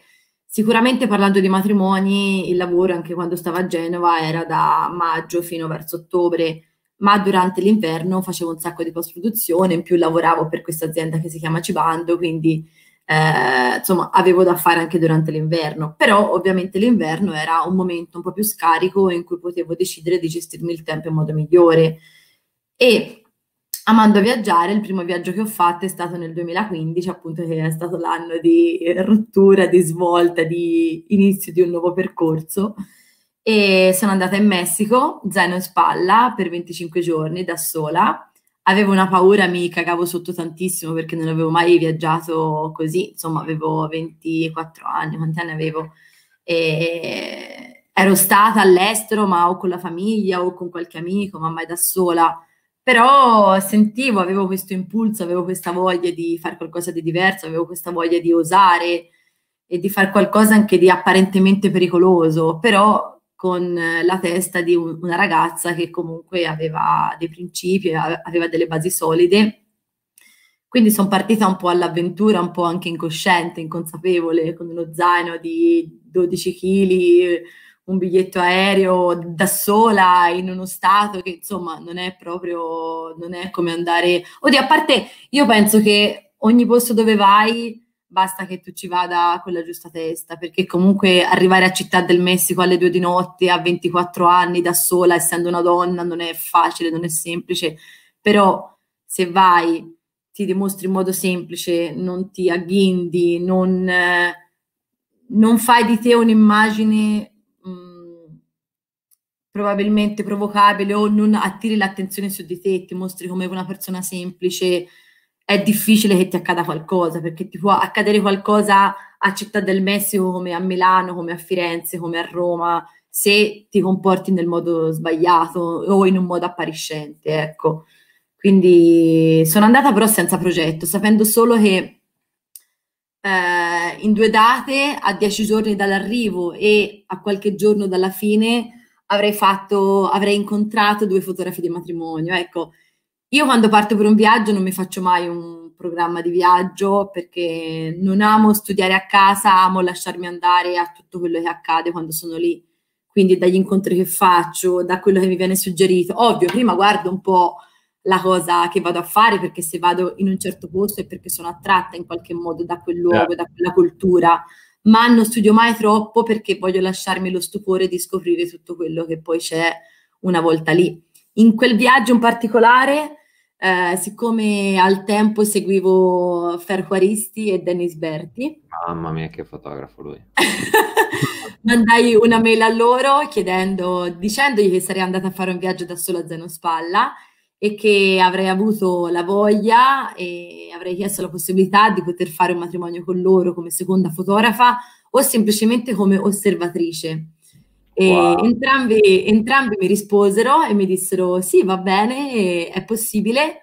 Dennis mi dette un paio di date, Ferquaristi me ne dette altre e quindi io in base a queste due date decisi che a dieci giorni dall'arrivo sarei dovuta essere in Bassa California a fare delle foto con Dennis Berti e a fine del viaggio sarei dovuta essere dall'altra parte del Messico a fare un matrimonio con Ferquaristi. E quindi, però tutto quello che c'è stato in mezzo è stato frutto del caso, di quello che incontravo strada facendo, dei consigli che mi hanno dato, delle persone che incontravo. Eh, che spettacolo anche, non solo che tu abbia lavorato con, insomma, gente di un certo calibro, così no, ma proprio l'idea di dire, vado a fare un viaggio, metto due punti, ok, e la linea voglio che si disegni da sola. È bellissimo questa cosa, trovo che sia super affascinante. Sì, che poi a volte quando, a volte quando racconto, Madonna, ma come hai fatto? Cioè, ho detto, è bastato, cioè, è bastato osare chiedere, perché se uno non osa chiedere, non saprà mai se quella cosa che ha in mente è possibile o meno, no? Sembra assurdo dire, ah, Ferquaristi mi ha fatto fare un matrimonio con lui.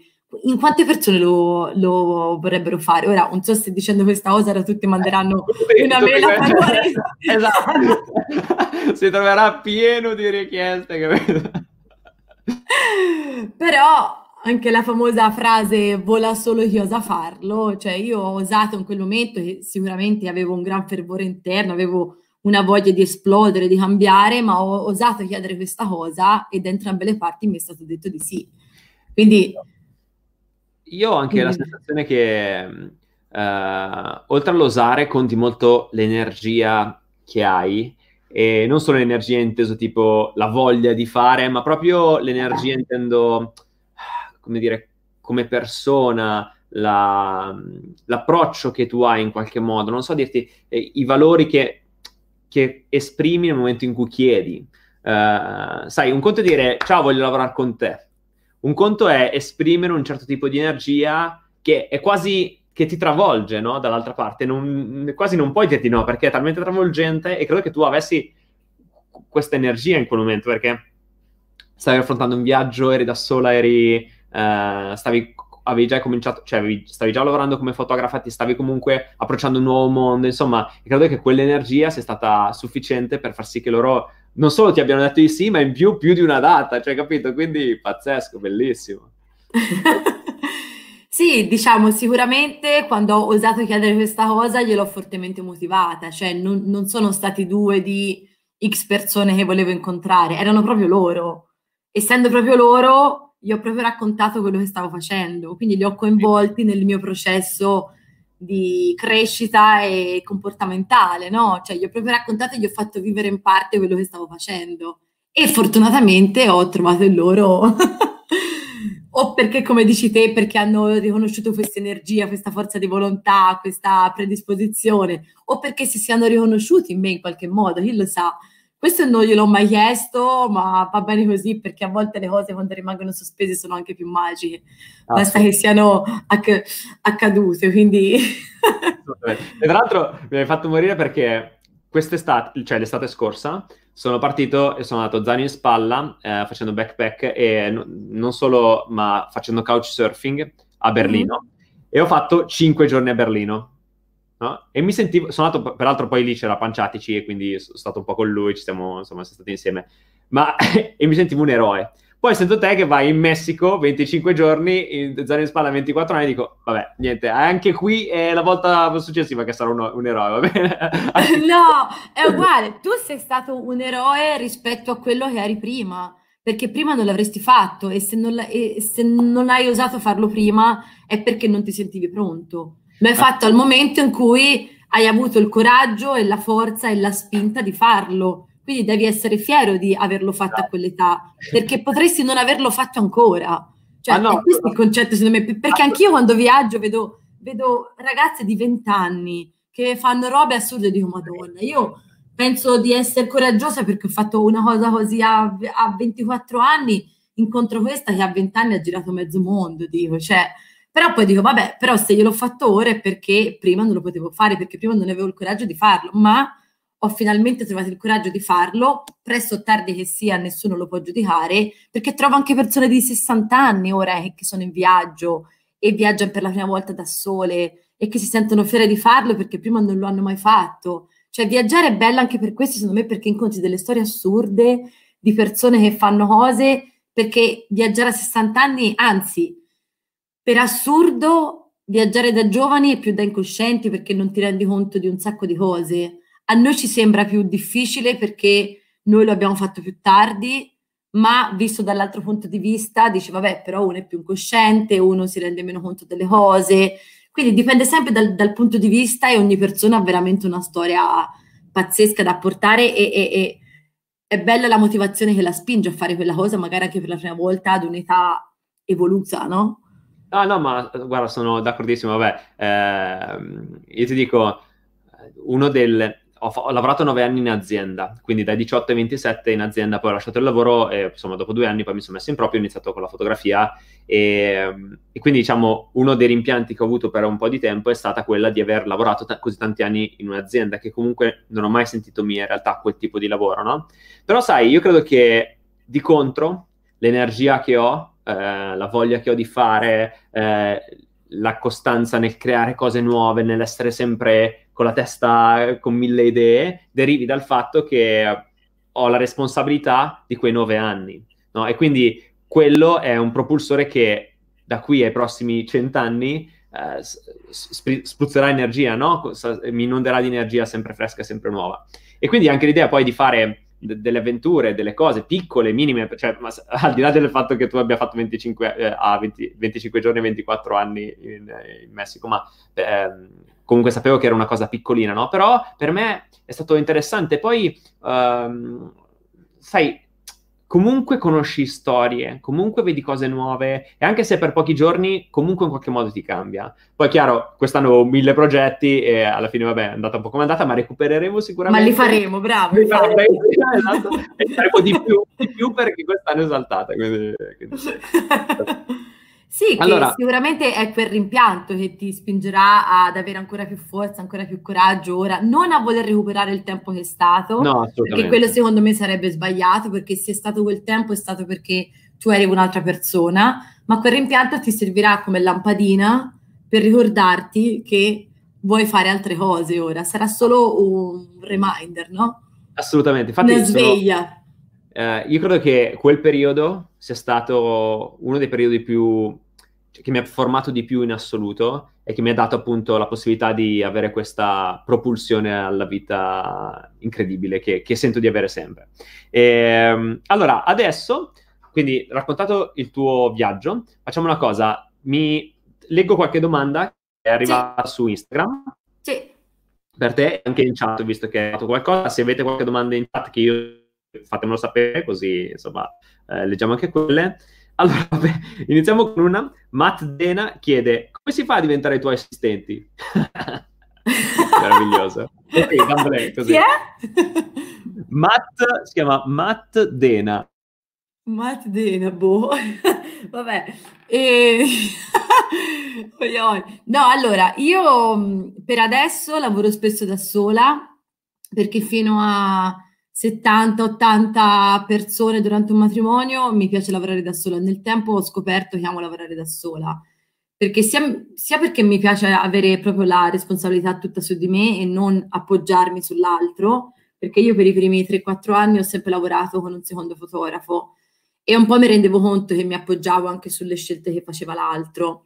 Quando poi ho cominciato con i matrimoni più piccoli e poi anche crescendo a livello fotografico da sola, ho visto che lavoravo meglio perché mi sentivo più forte nelle scelte che facevo e più responsabile. A parte questo, comunque ancora per i matrimoni grandi lavoro con un'altra persona e non voglio rispondere a questa domanda perché ho già risposto prima durante un'altra domanda e quindi credo che la risposta sia già compresa dentro una parte dell'intervista. Ok, Quindi... potete andare a vedere l'intervista integrale qui su YouTube oppure sul canale Spotify. È troppo facile dare una risposta, è meglio fare una domanda. Ah, oh, grande, grande. Allora, eh, Umberto Zomba chiede qual è stato il momento più importante per il tuo processo creativo? Che credo che sia una domanda super interessante. Il momento più importante del mio processo creativo. Eh, la. Allora, beh, ovviamente non c'è un momento, perché quel momento sarà stato scaturito da una serie di momenti e di emozioni che arrivavano da molto prima, secondo me. È difficile dire un momento. C'è un anno, ovviamente, che è quello del 2015, che è stato per me quello di, di cambio, da, dall'essere una fotografa di metodo, da fotografare per, per, per fare un servizio, per, per, accontentare il cliente, per fare contest, per guadagnare dei soldi, per essere più indipendente, per essere impegnata, ha un moto interiore che ha, ha fatto sì che io volessi, cioè stessi capendo che quello stile di vita, quella fotografia, quel pensiero non mi apparteneva fino in fondo e questo mi ha portato a indagare molto di più su me stessa, a farmi un sacco di domande anche grazie a questo viaggio che ho fatto in Messico, a questa spinta che ho trovato nell'andare a fare questa cosa e a tutta una serie di scelte che ho fatto nel 2015 che poi mi hanno portato a lasciarmi, a tornare in Toscana, a cercare di avere una vita che mi assomigliasse di più. Però non c'è un momento, non c'è un evento scaturante che ha detto, cioè, non mi ha colpito un fulmine un giorno e mi ha detto, è successa questa cosa, è un processo. Per me non è stato un momento, ma è stato un processo che sicuramente arrivava già da molto tempo prima, che piano piano si è stratificato sempre di più, è diventato sempre più alto, sempre più spesso. E magari un, una serie di eventi durante quest'anno che hanno un po' come se avessero fatto traboccare il vaso e poi prima o poi quel vaso di Pandora bisogna aprirlo e tirare fuori tutto, riguardarlo con occhi nuovi e cominciare una nuova strada, però non c'è un momento in particolare, ecco. In qualche senso la fotografia è consapevolezza di se stessi, no? Uh, credo. Sia... Aspetta, non, non ti ho sentito, scusa? No, dicevo che in qualche modo la fotografia è una sorta di consapevolezza di se stessi, e credo mm-hmm. che questo processo che hai fatto ti abbia portato lì. Eh, è appunto un processo fatto di tanti singoli momenti, ma in, in modo continuativo, no? Non, non, c'è stato quello che è insomma, la rivelazione sulla, sulla via, insomma. Poi secondo me dipende da persona a persona. Io sono una persona molto lenta in questo, mi rendo conto. Sono lenta nell'apprendimento, lenta, ne, lenta in tutto quello che faccio, però una volta che questa lentezza si stratifica diventa qualcosa di importante. Non sono una che gli arriva una cosa e boom. Anche se mi arriva una cosa e boom, ma ci devo riflettere un sacco di tempo prima che diventi un ragionamento profondo, ecco. Quindi ho um, un lento apprendimento nei confronti delle cose. Però una volta che c'è, è proprio lì e diventa cemento. Anche nelle eh, decisioni, cioè ci metto tanto, ma una volta che decido è quella e nessuno mi, mi smuove più. Ah, incredibile, è bellissimo come ognuno abbia un approccio diverso e sono tutti giusti. Poi alla fine. Eh sì, sì, perché sono tutti personali, è giusto quello che è giusto per te, non que- quello che è giusto per qualcun altro. Ognuno, ognuno, è unico, ognuno è diverso, ognuno ha la propria storia, ognuno ha le proprie sensazioni, ognuno ha il proprio approccio, quindi è giusto quello che è giusto per te, giusto, sì, dici bene. Una domanda dalla chat perché c'è un'altra domanda, eh, ci sono un po' di domande su Instagram, per esempio, ha spinto a fare la fotografa passi- eh, come professione, ma insomma abbiamo già risposto. Però Pete78 chiede, ho visto molte foto di Beatrice, usa il grandangolo, che focale preferisce? Io voglio fare, come dire, um, andare un po' più a fondo in questa domanda eh, non solo quale fo- focale preferisci, ma eh, perché hai scelto, scegli un certo tipo di focale, cosa ti piace raccontare in una fotografia, qual è la tua visione della fotografia che senti più vicina a te? Ok, sì, sono due domande completamente diverse. allora, um, ovviamente a me st- piace stare vicino a quello che succede, eh, quindi mi, mi, piace stare vicino alla situazione, vicino alle persone e sentire quello che vibra lì vicino, sentire quello che c'è. Se io sto distante non, eh, non percepisco, non sento, non capisco, non comprendo, quindi ho bisogno, del, ho, ho bisogno sicuramente della vicinanza. E come dice Franco Arminio, la fiamma dei vivi è la vicinanza, che è una frase bellissima soprattutto in questo momento. No, bellissimo, è vero, bellissimo. E a parte questo, qual era, qual era, qual era la domanda? Mi sono persa.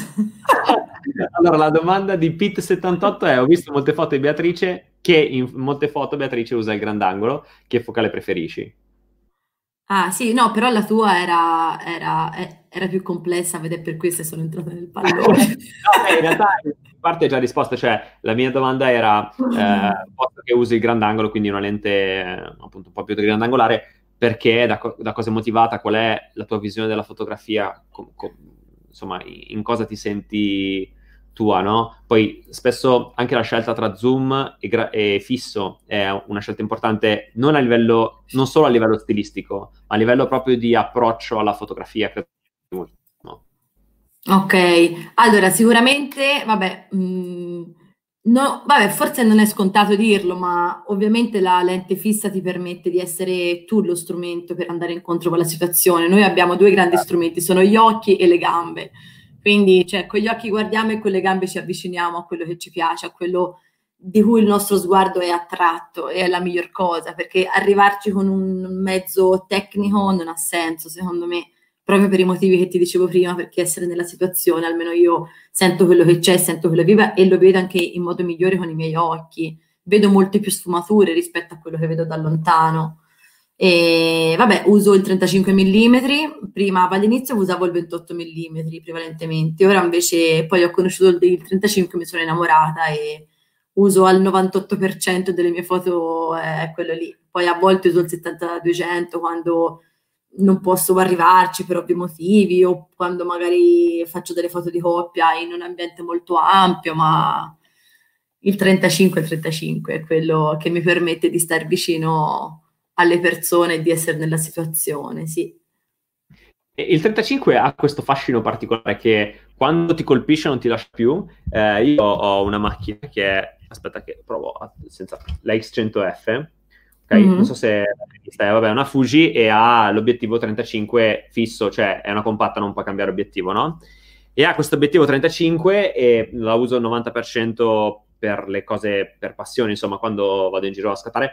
Ed è incredibile, quando incontri in 35 spesso, cioè è difficile poi staccarti a quella roba lì, perché, non lo so, perché ha un fascino tutto suo il 35, non lo so. Io ero un 50, io ho iniziato col 50 ah. e usavo solo il 50, poi quando ho incontrato il 35 non mi sono più schiodato da lì. Eh, dipende da... cioè io le cose che vedo lontano con gli occhi le guardo, ma se non ci sono vicina... Per assurdo, qui fuori dalla mia finestra di, della cucina ho una scuola superiore all'interno del quale dentro vado una finestra c'è un mappamondo però molto più gigante e è bella l'immagine di questo mappamondo rinchiuso dentro vado una stanza in questo momento, no? più di una volta l'ho guardato, ho cercato di fotografarla anche con il 70-200, ma è talmente lontano che anche quella foto che ho fatto col 70-200 non mi rende, perché è più ovvio, è più il concetto che c'è dentro, ma mi piacerebbe esserci ancora più vicina per vederla quell'immagine, ma così non la sento mia perché è troppo lontano, cioè mi rimane solo il concetto. Se invece parlo dell'immagine ho voglia di vedere quell'immagine e non ci posso stare vicina, non mi dice niente. Infatti è per questa che non l'ho neanche pubblicata, perché vabbè, basta per me, per il concetto che sento io in questo momento, ma è talmente lontana che neanche un mezzo ci arriva e va fantastica, cioè non mi interessa, non... No, certo. quindi mi limito solo a guardarla con gli occhi, ma non a fotografarla perché diventa inutile, ecco. Chiaro. Um, Salvo Gravano Fotografia dice Dico la verità, non mi interesso in particolare di foto di matrimonio, se non quelle del mio e quelle di Michael Bertolasi, che è un bravissimo fotografo di matrimonio. Ah no, no, scusa. scusa. Eh, dice, sono andato a vedere gli scatti di Beatrice, con quelli sfocati spinti mi piacciono un sacco.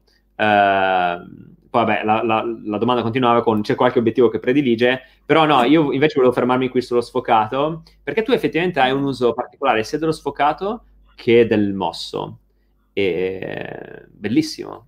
Come, come hai aggiunto queste, insomma, questo tipo di fotografia al tuo stile? È arrivato piano piano, l'hai studiato, è stato un approccio magari casuale, che nel senso magari ti sei ritrovato una foto così e hai detto wow, sì, è esattamente quello che voglio e poi con più coscienza di causa l'hai eh, riutilizzata più spesso, come, come ci sei arrivata?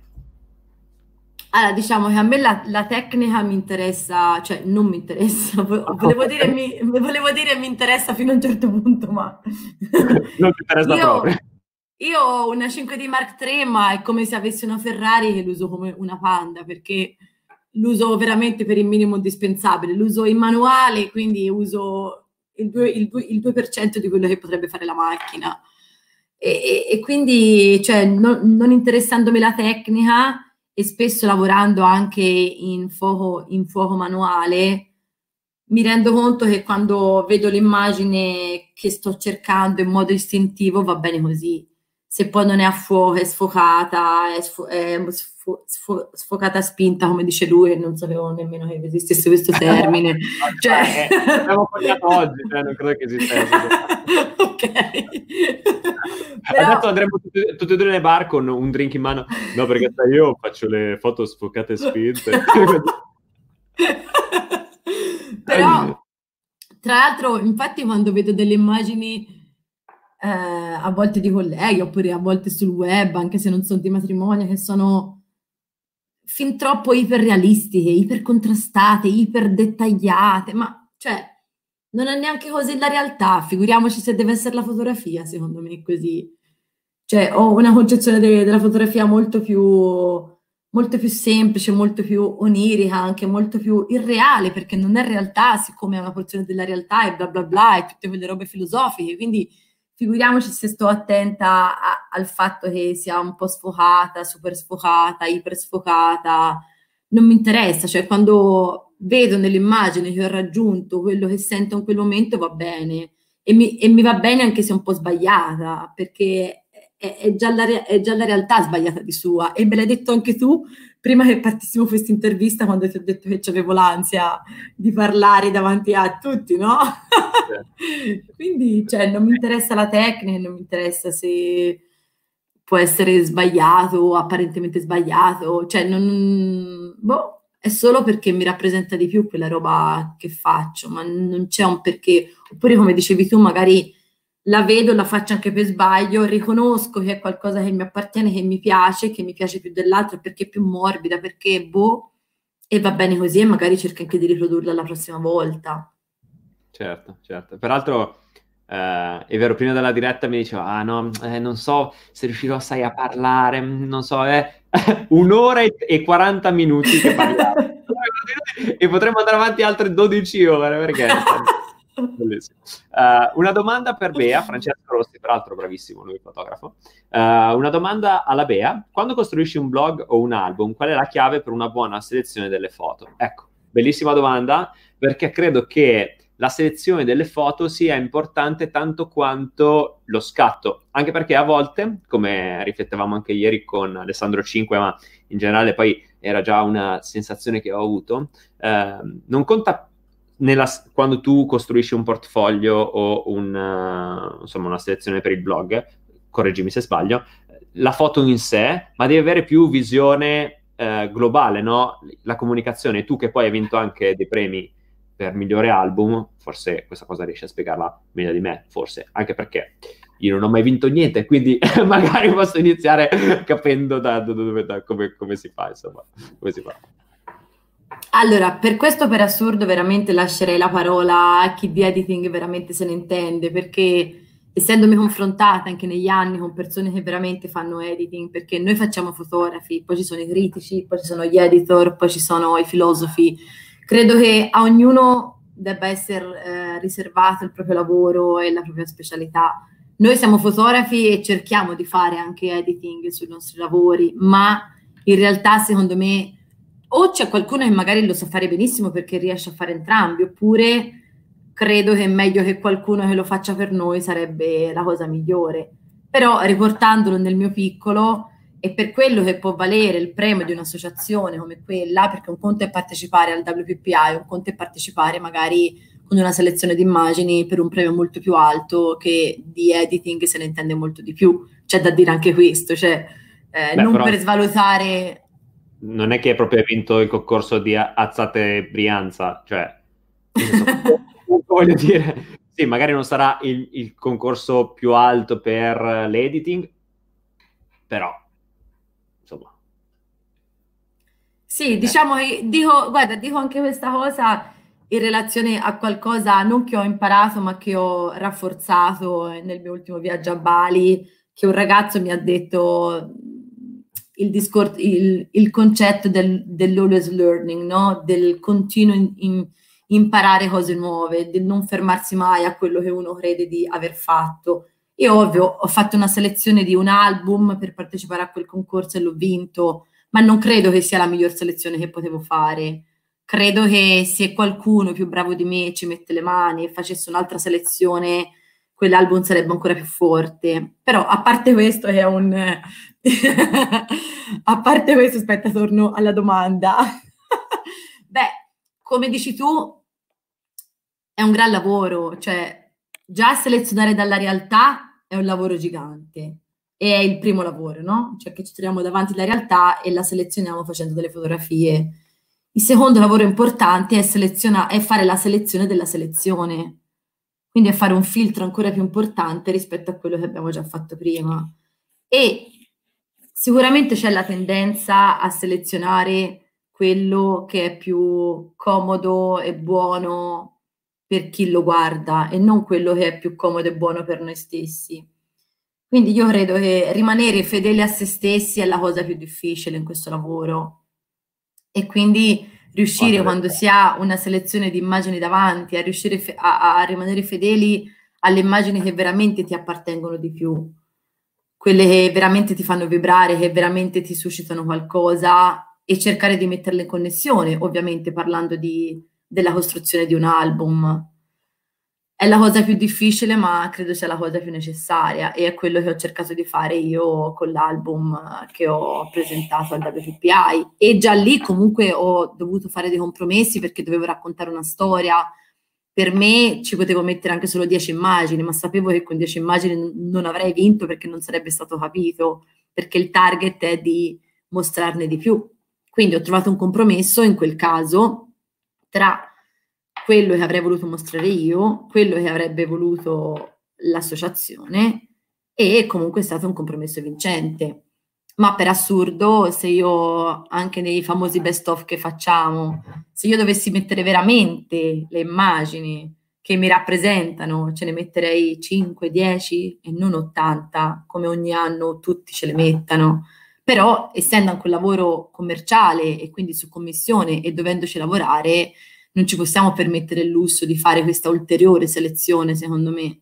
Però ecco, trovare il compromesso tra rimanere fedeli a se stessi e accontentare anche quello che l'associazione o il cliente vuole, allora diventa un buon compromesso accettabile ancora per non snaturarsi.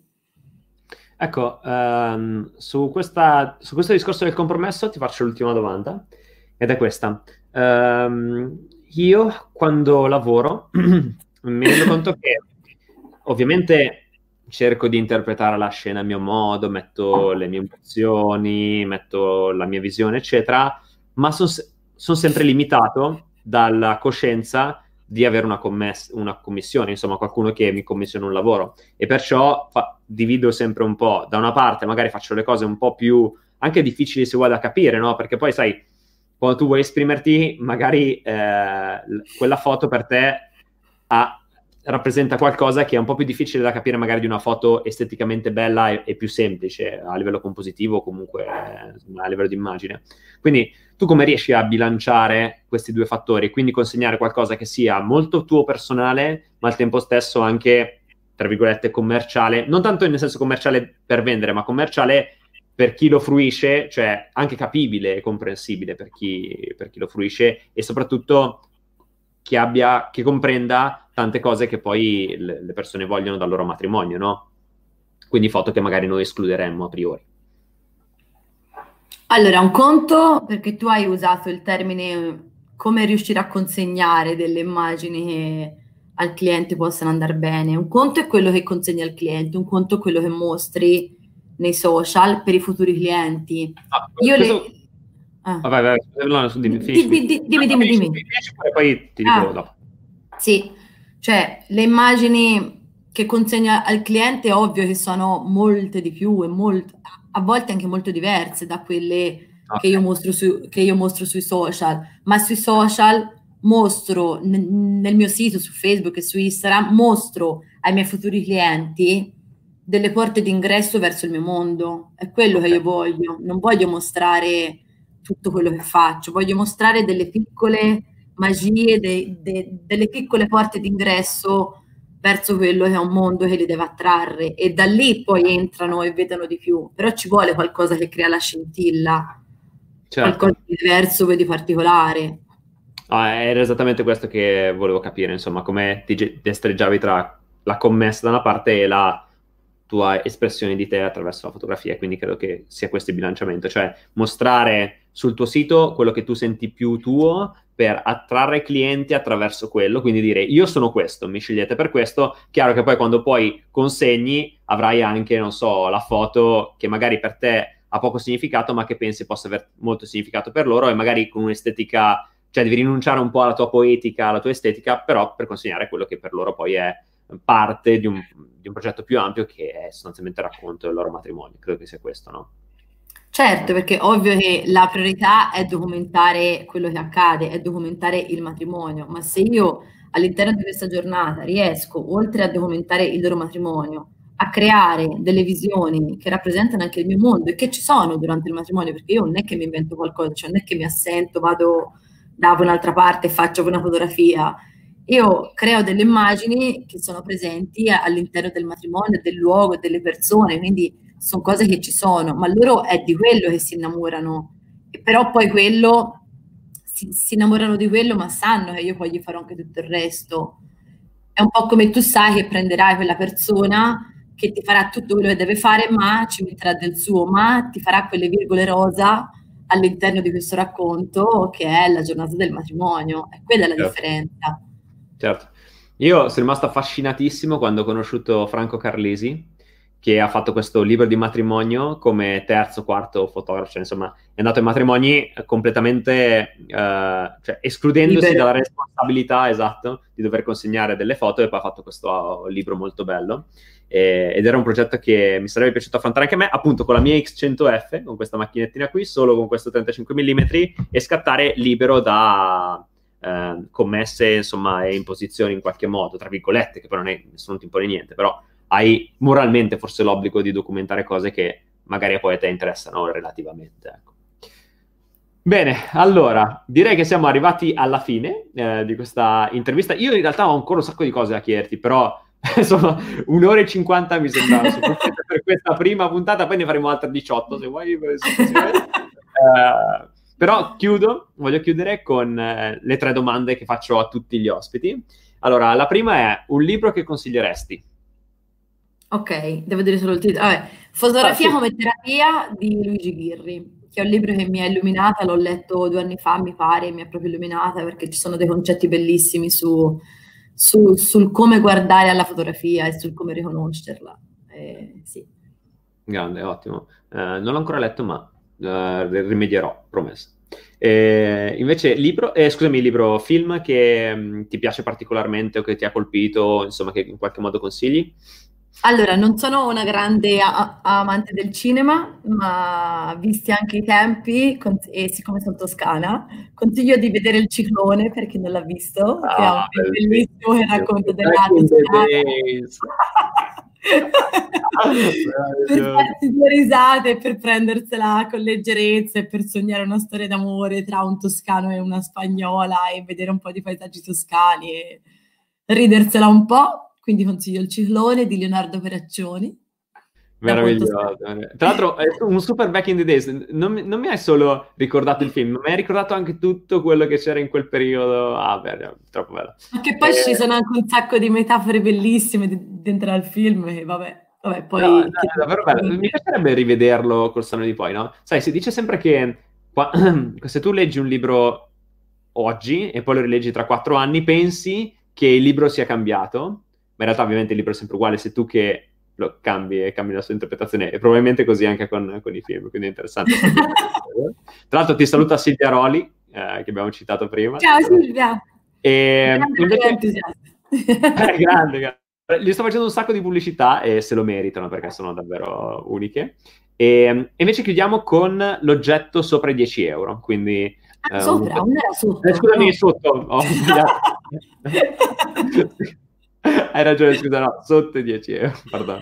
Allora, que- questa domanda era un po' strana quando me l'hai fatta perché ho detto ora non possiamo comprare niente se non le cose al supermercato. Quindi le risposte sono due. O rivalutare un oggetto che si ha in casa, okay? quindi, ri- quindi, riguardarlo con occhi diversi e capire che è un oggetto che vale, quando invece magari lo volevi buttare via o Beh. pensavi che non valesse a niente.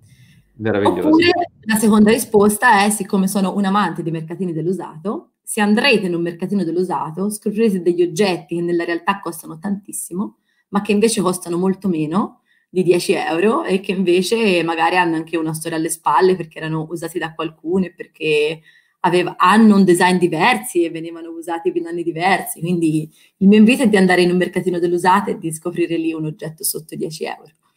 Bellissimo, bellissimo.